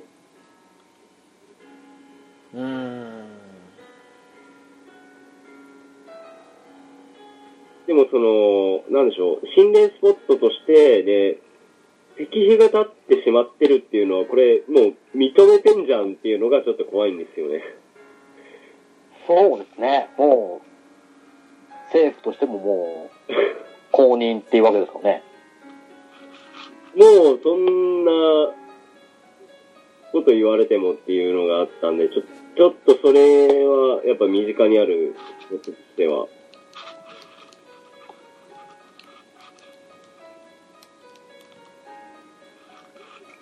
なるほどありがとうございますいや、なんか、思ってた以上にハードですね。なんかあの全体的に勝元さんのお話がすごく怖いっていういやいやいやいやいやいやいやいやいや。まあちょっと今それを今調べちゃってるんですけどね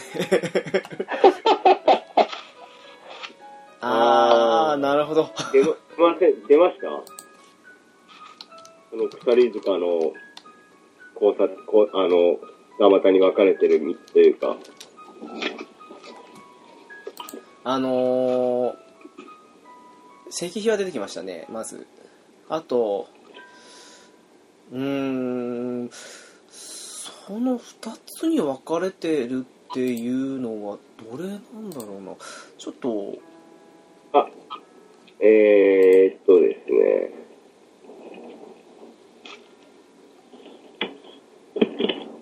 あ二股ぐらい分かれてるか二股に分かれた後にちょっと出て、出てくるみたいな。う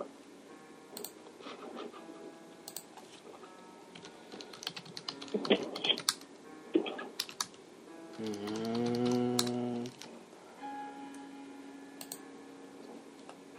ああこれかな？あでもやっぱちょっと違うな。うーん。今ちょっと、あの、空気読まずに、スカイプで送ったんですけど。は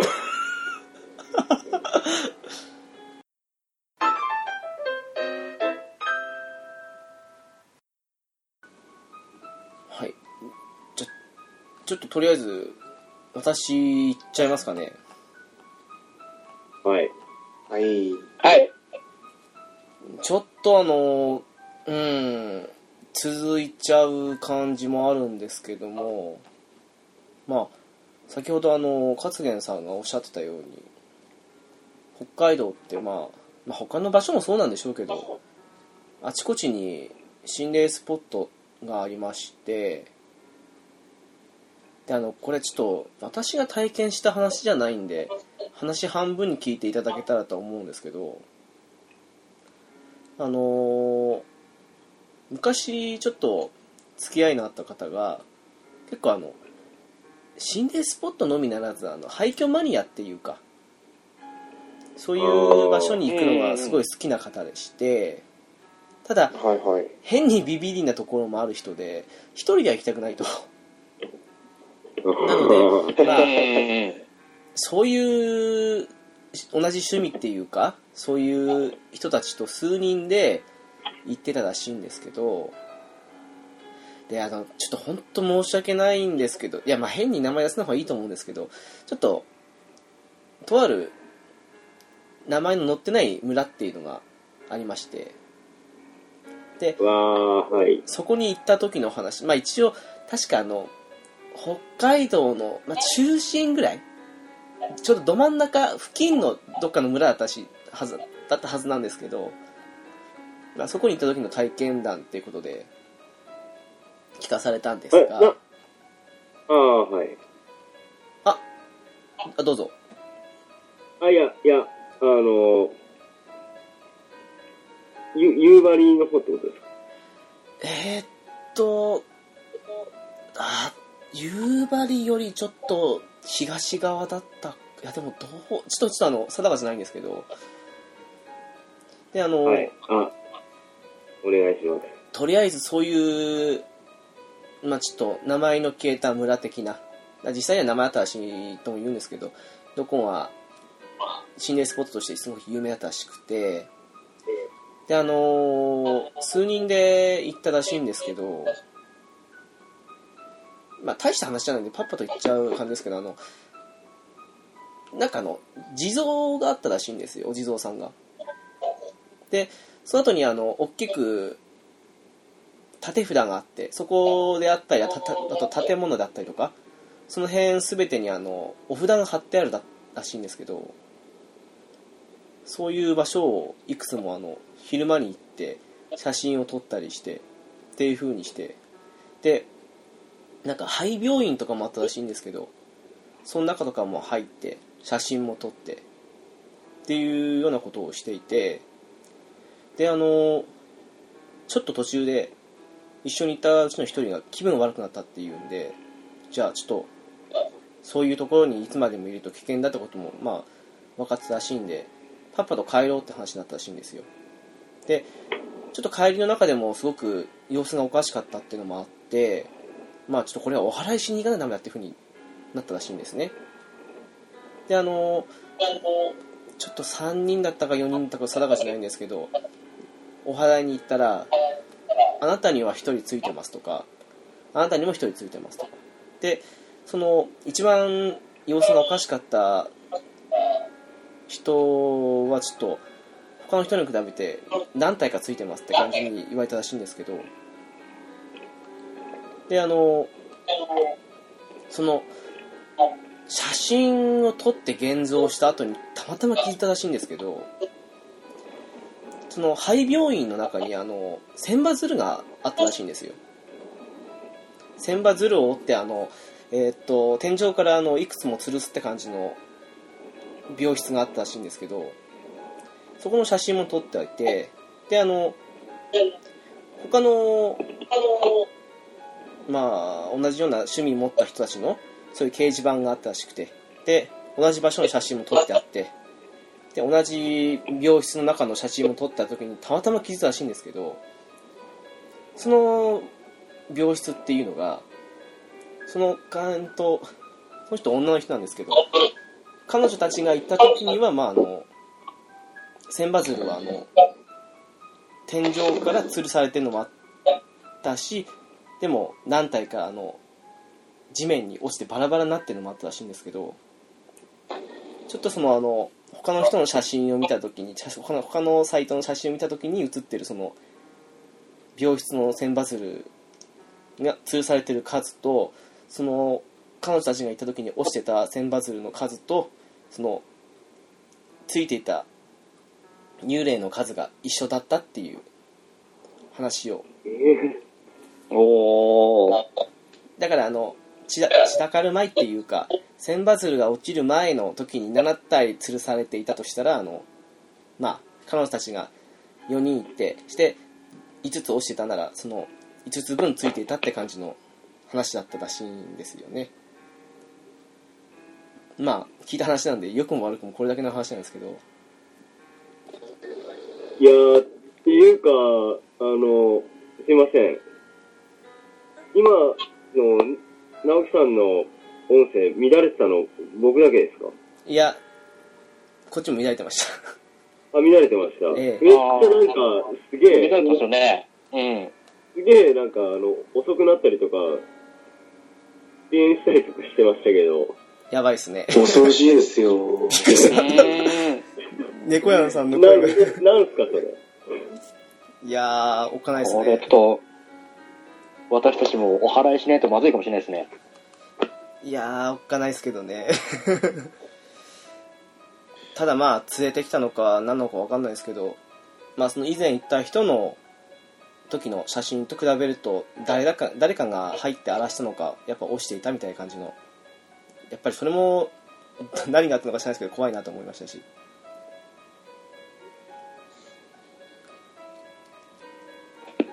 まあやっぱりそういうところには行かない方がいいですね。うん。行かない方がいいですよ。まあ、そうね。うん、うん。そう思いますもうそれを聞いただけでも私はその時うわーと思ったんでもういやもう行かないっす行かないっすっていう風に言って写真撮ったやつあるけど一応お払い済みだけど見るって言うけどいやいいですいいですって言って 見なかったんですけどあいや、でも、そ、そこまで近い感じだったんですね。ええでももう行った後にお払い行くのが当たり前っていうのがもはやそう自分の中の感覚じゃありえないと思っちゃったんではあと思って。もう霊感ない身としてはなんかあなたの知らない世界を聞いてるような感じで。懐かしい。うん。懐かしい、あなたの知らない世界。な感じですよね。なんかすいません。なんかあの中途半端なあれでしたけど。いや、いやいや、全然おっかないですけどね。もう今日眠れないですよ。いや、もう基本ビビリなんで、あの、ちょっとでも、なんですかね、あの、襖とか、カーテンとか開いてたら閉めますからね。ああそれちょっとはありでも隙間ますね開いてたら閉めます。で、真っ暗じゃないと寝れないんで、自分は。うーんなんか見え、見え、見え、見えちゃうと寝れないんで。あとは昔あのいや今もそうなんですけどあのか鏡をそのままにしとくと嫌なんで伏せるんですよ寝るときに。ああ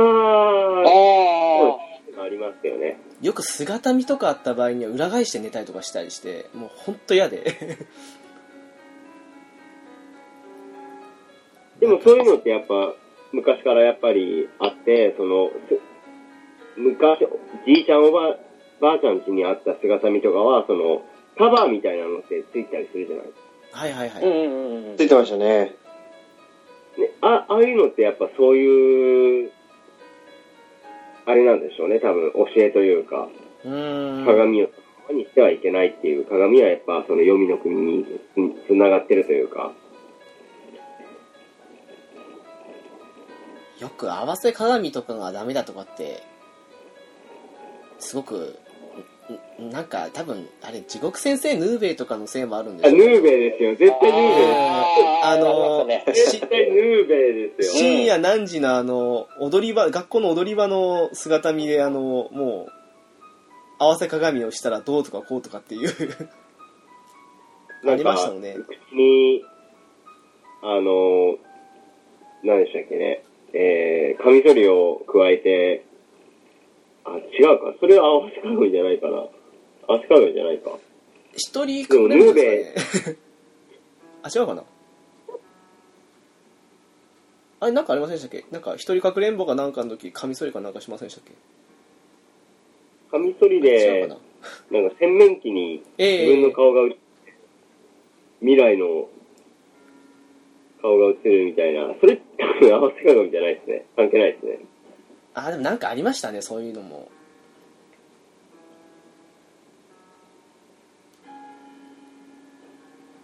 まあでもね昔はヌーベイでもすごく震え上がってましたけどね。うん。いやもう何でも怖かったですよ。夜外歩くのも後ろからテケテケが追いかけてくるんじゃないかとか。あ、学校の階段です。ああった 夜中すれ違う女性の人が口先女なんじゃないかとか。おーとか思ってましたけどね。あれはなんか嘘だったらしいですもんね口先女って。うーん。確かそんな話をテレビで聞いたことはあったんですけど名古屋だかどっかだかの塾のおばさんだかなんかが言った話が元だとかなんとかってあ、えっ、と違いましたっけ？酒女だか、その、えっ、と、なんだっけな、犬、犬、なんかの都市伝説がそうなんですよ。その、ラジオの企画で、うーんその、伝説を広めようっていうのがあって、で、話した話が、これどうなるんだろうねって全国的に広まったっていう説もあるみたいですけどね。よくアメリカ軍があのどれだけの速度で日本全国に伝達されるのかを測ったっていう説もあったりとか、まあ、都市伝説で。しょうけどあー。ねうん。逆になんか都市伝説っていう話も面白いかもしれないですね。うん。そうするうん。うん。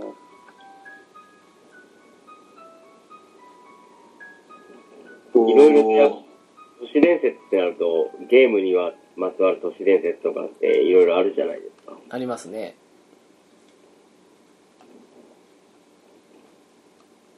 そういう話も面白いかもしれない。何気にゲームカフェでも初期の頃にありました？それうーん。そうですね。うん、やってましたね。そうだ、ありましたね。結構有名どころしかやってなかったような感じですけどね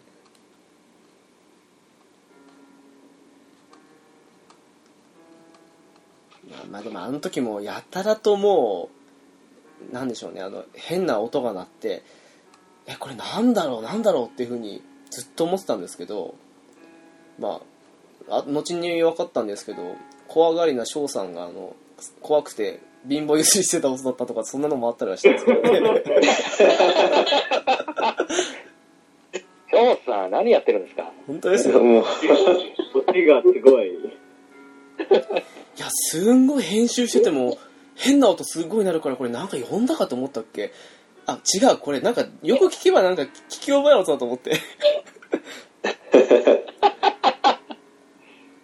もうびっくりしましたね。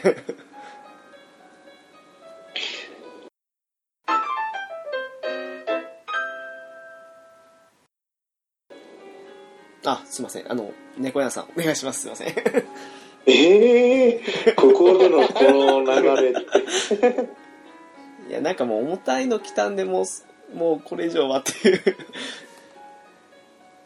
そうですねもう普通の普通のやつでいきましょう。はい。よはい。ろしくお願いします。あほ温まるような。まあでもその前にやっぱこう心霊スポットとかじゃないですけどね。場所的ななんかなんて言えばいいんですかね。そのありますよね。私も夜景好きな夜景好きなんでよく夜景見に行ってたんですけど、で帰り車まで戻る道に違う方向から歩いてて旧なんとか亭とかあったんですよ。はい。こっち通れば行けるかなと思ったんですけどそっちの方に向かう坂道降りようとしたらもうなんか背筋がゾーッとしちゃって足が踏み出せなくなって帰ったとかありましたね。やっぱり感じるもんなんですね。うんはい、いや多分自分が怖くてゾッとしただけだと思うんですけどね今こんな話したら背筋がゾゾクッとしました でも、ゾッとするっていうのは、言っちゃダメだって何何らかの力が働いてるんですよはいそうですよ。じゃあ今この話もこれ以上進めたらいけないんだなって今。うん。うんそうかもしれないですね。まあこれで終わりなんですけどね。で、さっきのその、まあもう怖い話とかじゃないんですけど、はいうちの祖母が亡くなった時に、もう一週間前ぐらいからもう体調悪いよって、もうそろそろ亡くなるんじゃないって話だったんですよね。はいはいはいはい。で、亡くなる前かな？亡くなった、ちょっとあ、多分亡くなる前だと思うんですよね。うちの、あ、まあ、これ多分別の番組のちょっと話したんですけど、うちの奥さんに、もうそろそろ、うちのおばあちゃん亡くなるから、ちょっと休み取って帰んなきゃいけないよねって話をしてたんですよね。で電話がかけたんですけど、まあ、ちょうど電波が悪いとこだったんで、一回切れて、まあ、そこの切れるっていうのは全然怖くないんですよ。本当にそこ電波が切れるんですよ、毎回。はい今はもう電波良くなったから切れないんですけど、で、切れて、で、お互いにかけ直したから、うまく通じなかったんですけど、で、通じて、電話終わって、で、また携帯の画面見たら、留守番電話が入ってたんですよ。はいで、あおかしいよねと思って留守番電話聞いたら無言電話で、へえ。うん。で、結局、その無言電話が入って、で、その後ちょっとしたら、ばあちゃん亡くなったって話がすぐ来たんですよね。そしたら、あ、じゃあおばあちゃんがもう亡くなるから、あんた最後にみたいな感じで電話かけてきたのかなっていう話なんですけど。ううんーん。うんうんうんうんうん。なんかそういう話聞くと本当、ますます夢枕っていうのはあるんだなっていうのは思います。ありますよ。なんか全然、私が、つい何年か前からですかね、もう、うち、お父さんももう亡くなってるんですけど、はい父親あんまり好きじゃなかったんですよ。でも、ね、夜寝てて、夢の中に父親が出てきたんですよ、珍しく。はいへえ。うんうんうん。、で、今、千葉にいるわけなんですけど、千葉に来てたんですよ。で、夢の中で、何しに来たの？って聞いたら、いや、もうそろそろ誕生日なんだけど、誰もいないから寂しくて会いに来たんだよって言ってたんです、夢、夢の中で。へえ、その時おーは長崎もうお父さんは亡くなってて、おー。で、今ちょうど実家も誰もいない状態だったんですね。はいだから、あうちってそんな誕生日とか祝う家庭じゃなかったから誕生日あんまり知らなくて、親戚のおばちゃんとかに聞いてたら、全然誕生日とは全然違ったんです、結局。へうんえ。うんうん。でも、あ、なんか、家誰もいないし、墓参りとかもあんまり行けてないから、寂しくて出てきたのかな、夢の中に、とか思いましたね、その時は。へえへえ。いや、あるんですよ。絶対あるんですよ。うんうんうん。うん。あちょっと一個思い出しましたはいはい。どうぞどうぞ。さっき祖父が亡くなったっていう話をしたじゃないですか私はい。その時にですね、あの当時ってあのちょっとうちのまあ環境が少し変わってましてえっ、と父と祖母がちょっと実家の方というか地元の方に戻ったりとかでまあ我々ってか私と弟と母はあの、まあ、当時まだ祖父も入院で生きてたんですけど札幌の方にいたって感じだったんですけどちょうどあの父と祖母が実家の方にちょっと用事あって帰るっていう前の時にたまたま夢の中で珍しく祖父出てきたんですよ。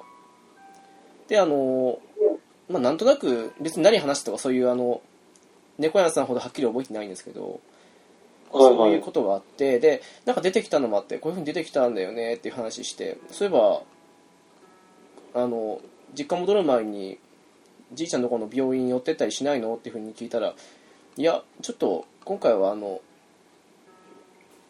使う道がその病院の方向の道じゃないんで寄らずに行こうと思うんだって感じのことを言ってたんですよ。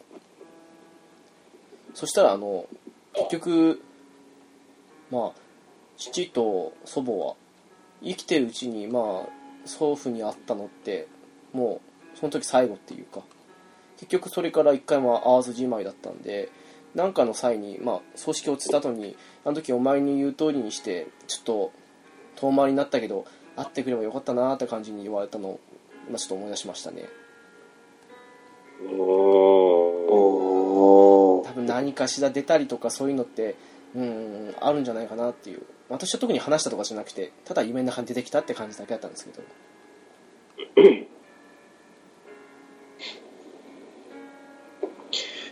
こうやって話聞くとやっぱりなんかこうあんのかなとかちょっと思う気持ちがあるんですけどうん。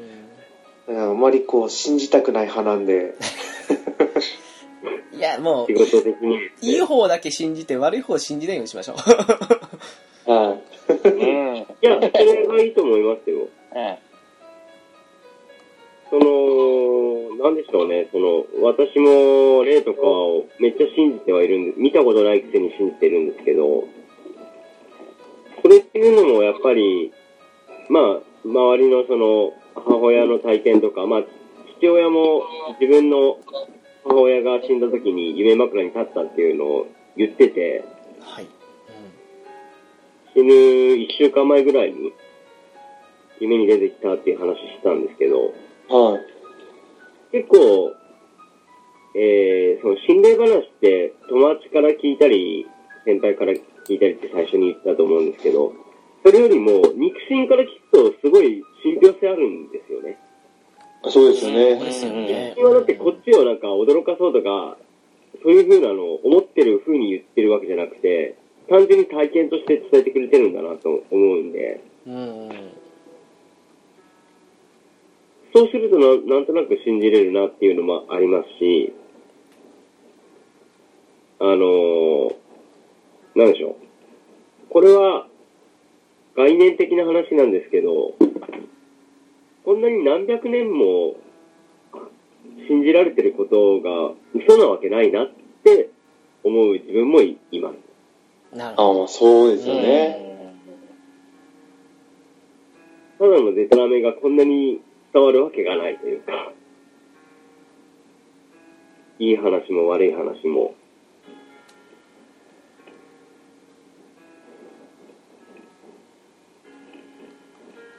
うん。だからいい話だけ信じようかなとは思ってます。だからその悪い、あの、なんでしょう、心霊スポットとかには行かないですし、絶対。えうん。変なもん連れてくると思うんで。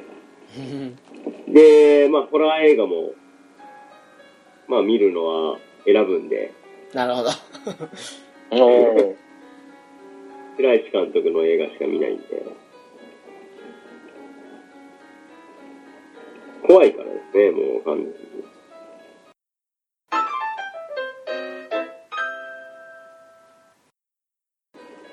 ではいよいよラストになるかと思うんですけどウラキングさんに最後の締めうわこれ、うわこれ、最、最後としては、パンチは全くないんですけど、はいもう、もう、こっからはもう、笑い、笑いが入るようなお話になっちゃうんです。ああ、もう、それが一番いいです。一番いいと思いますよ、あのそう ですよ僕がこう、今まで生きてきた中で、うん、一番、一番痛かったなっていう話をしようかなと思ってるんですけど、なんかあのウラキングさん痛み関連となんかあの一部でのド M 関連もあって結構 なんかあのあの、もう、肉体的な、あれしかないんで、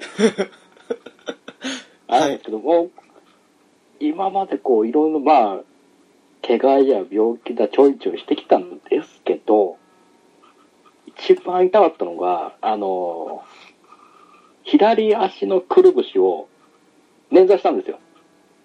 えああ、まあよくありますよね。捻挫はよくある。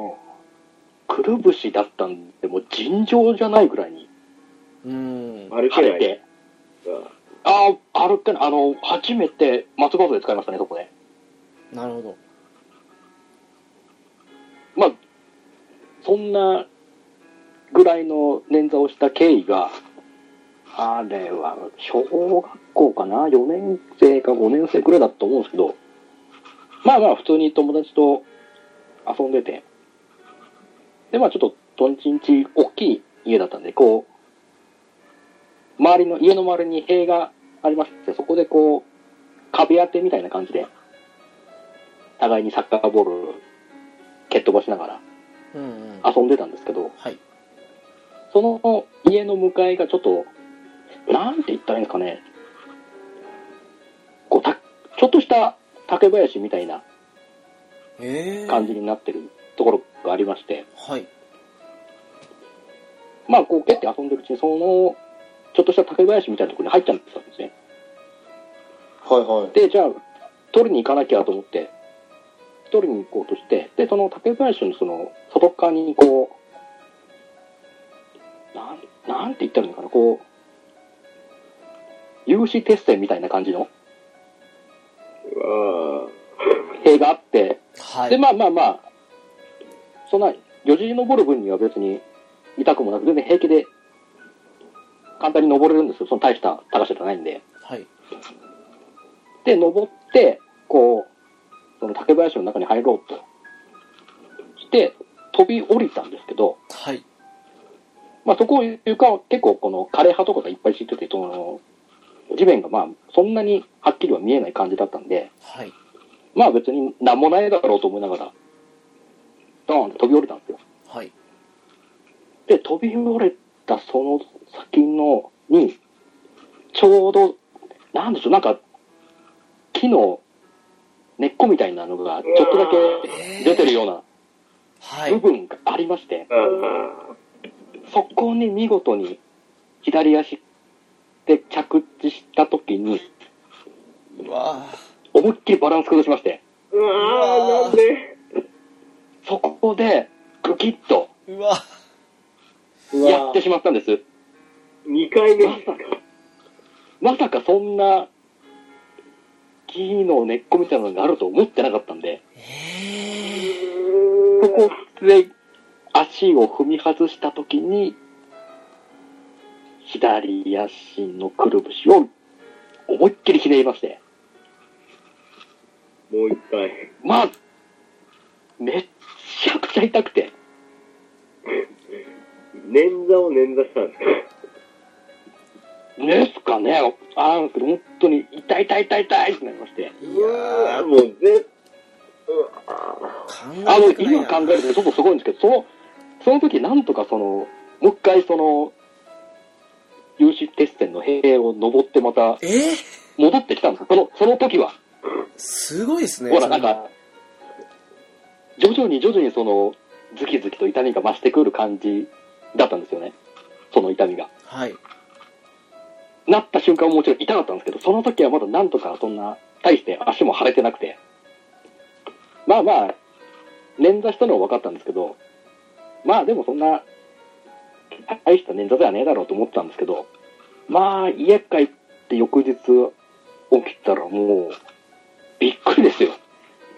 信じられないぐらい左足腫れてまして、えー、もう、もうそっから、そっから痛くて一歩も歩けないってなって、で、まあ学校休んで病院に行って、松葉杖もらって帰ってきたっていう。はのがもう僕の人生の中での一番の痛みですね。もう、何ヶ月ぐらいだろう。い、1ヶ月以上は、松葉杖でしたね。捻挫に捻挫ですもんね。はい、うわまあ、辛かったですね。もう、動けないし、動いてなくても痛いし、地獄のような1ヶ月でしたね。ーですよね普通の捻挫でも地獄ですよね。ずーんぶん痛いんですけどね。いやもう、だからその、1ヶ月経って、まあ、それなりに普通に動けるようになった時って、やっぱちょっとなんかその、寝たきりの後ってちょっと、そのまたちょっと動きにくかったりするじゃないですか。はい。そんな感じをちょっとだけ味わいましたね。あなんかもう、あ自分で歩いてる感覚がしないんですよ。ああ、そうでしょうね。ああ、そうですね。ずっと動かしてなかったんで。あ、やばい、なんか自分が思ってる動きができないっていうのになって。一瞬戸惑いましたね。なんか、そういう話を聞くと、よくあの、スポーツ選手が大きな怪我をして、で、以前とちなんか感覚が違うからって活躍ができなくなったりするじゃないですか。なんかそれも、はいはいはい無理もない話なのかなっていうふうに思っちゃいましたね、なんか聞いてて。まあ、やっぱ、普段やっぱ使ってないと、やっぱり退化していくもんですからね。うーん。で、また、昔の時みたいに、戻すっていうのもまた、あ相当、やっぱ、いや、あの、リハビリって相当大変だなと思いましたね。なるほど。うん。本当そうなんですよね。いや、この、自分が思ってる動きができないって、なんかそれがすごいなんか、もどかしいんですよ。自分の思っている動きが実際できなくなるっていう、本当に、その、体と頭のズレみたいな。うんうん。あ、あ怖いな、怖いな、と思って、もう、もう、下手な、もう、当分飛び降りるの怖くてできなかったですよ。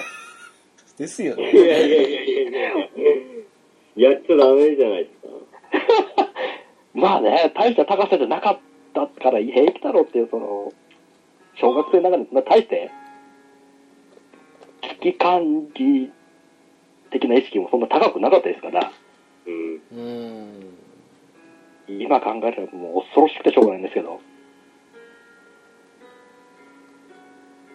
今は特にいいんですか、こんな。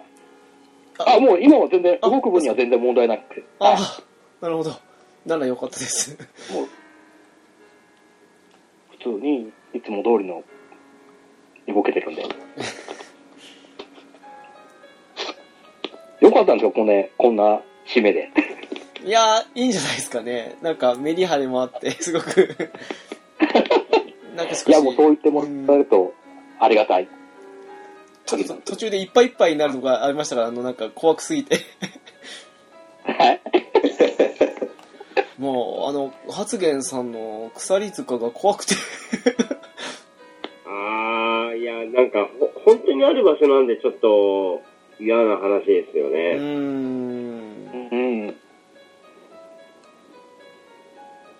でもなんかもう、そういう、いろいろなタイプのお話が聞けて、本当に、うん、良かったので、本当ありがとうございました。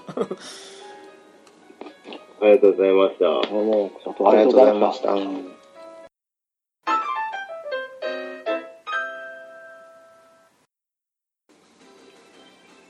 いやー、ちょっとあのうーん、ジンタさんの曲が流れてるだけでもすごく私今ホッとしてるんですけど。いやー、おっかなかったなーっていう感じはしますけどね。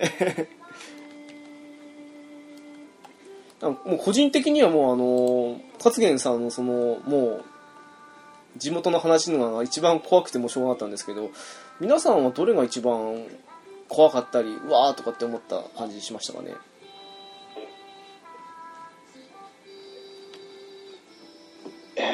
やっぱ怖いって言ったら、その鎖塚とかですかね。うーん。うーん。あとは生々しい話で言ったら、ウジ虫とか。ああ、あれ、ああ、わかる。あれはひどかったです。あでもあの、ゴキブリどちらも違った意味で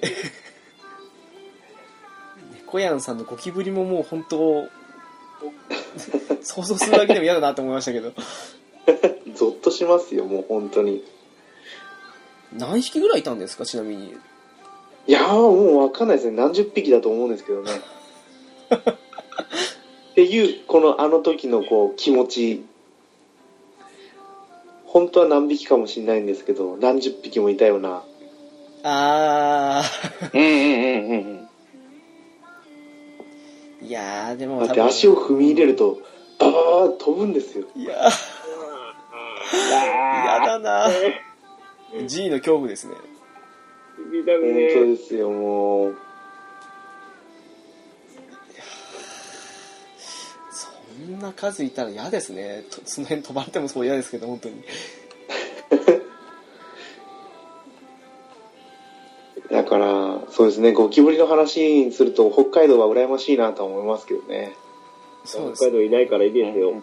北海道は確かに、うん、ゴゴキブリ関連と花粉に関してはいい年だと思います。梅雨、梅雨もないですね。そうですね。うん。梅雨もない。でも夏も2週間ぐらいしかないですよね。寒いですからね、基本。寒いですからね。もう2週間ぐらい経ったらもう寒くなる。あー、もう寒いと私凍え死んじゃうんでダメですね。いやー、ほんと寒いですね。今日はあったかいんですけど、昨日なんて仕事行く前に、あの、携帯の温度計見たっけ、12、3度でしたからね。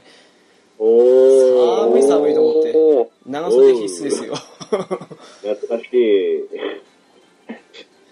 今日はこっち寒かったんですよ。気温がマイナス、あ、マイナスっていうか前日比のマイナス10度とかだったんですけど、すげえびっくりしました。うんうんうん。マイナスだと思って氷点下と思ってましたね。それでも18度とかですからね。あーあ九州もそれくらいですよ、今あー、そうなんですね。窓開けて寝てますね、今は。うーん。半袖半パンで。うん。なるほど。まあ、今日は少しあったかいぐらいの方がいいなと思ってますけど、寝れるのかなって感じもしますけどね。はい。というわけで、お知らせに行きたいと思います。えーゲームカフェはゲームや漫画を中心に映画や音楽、時には雑談や座談会さえもしてしまうかもしれないポッドキャストです。はい。ホームページはゲームカフェ .caesar.net です。メールアドレスはゲームカフェアットマークアウトロック .jp です。はい、えー、ツイッター ID ですが、ゲームカフェ01になります。ハッシュタグは、えーシャープゲームカフェ。ゲームがひらがな、カフェがカタカナでお願いいたします。猫山さん、番組の宣伝などはどうされますか？あー、そうですね。ありがとうございます。ありがとうございます。言っちゃって。はい。えっ、と、私、猫やんですね。ポッドキャストやってます。猫缶電子版というですね、一人語りのポッドキャストになります。ゲーム、アニメ、漫画、時々、あの、まあ、社会情勢っていうところまではいかないですけど、まあ、自分の思いを勝手にですね、自由気ままに喋ってるポッドキャストです。よかったら、あの、ゲームカフェと合わせて聞いてください。ありがとうございます。はい。いや、もう、今日はあの、こんな時間まで、本当に、ありがとうございました。ありがとうございます。こちらこそありがとうございました。ちなみになんですけど、実はこれ、前編なんですよ。前編なんですか？あの、後編は、あの、また別のゲストさんを交えた上での怪談話がありまして、はいはい。まあ一応配信としては、あの、前後編で一緒なんですけど、はい。だから、あの、別のゲストの方の怖いお話も同時配信なので、皆様、あの、あ存分に夏を怖がっていただきたいなというふうに思っておりますので、そんな感じでございます。ぜひぜひ。はい。というわけで、今回はなんか、最後だけ少しあの明るめですけど、基本的に暗めでお送りいたしました。ゲームカフェでした。はい。私、ゲームカフェの直樹と、ウラキングと、発言と、猫やんでした。はい。次回もよろしくお願いいたします。ありがとうございました。ありがとうごはいざいまし。たありがとうございました。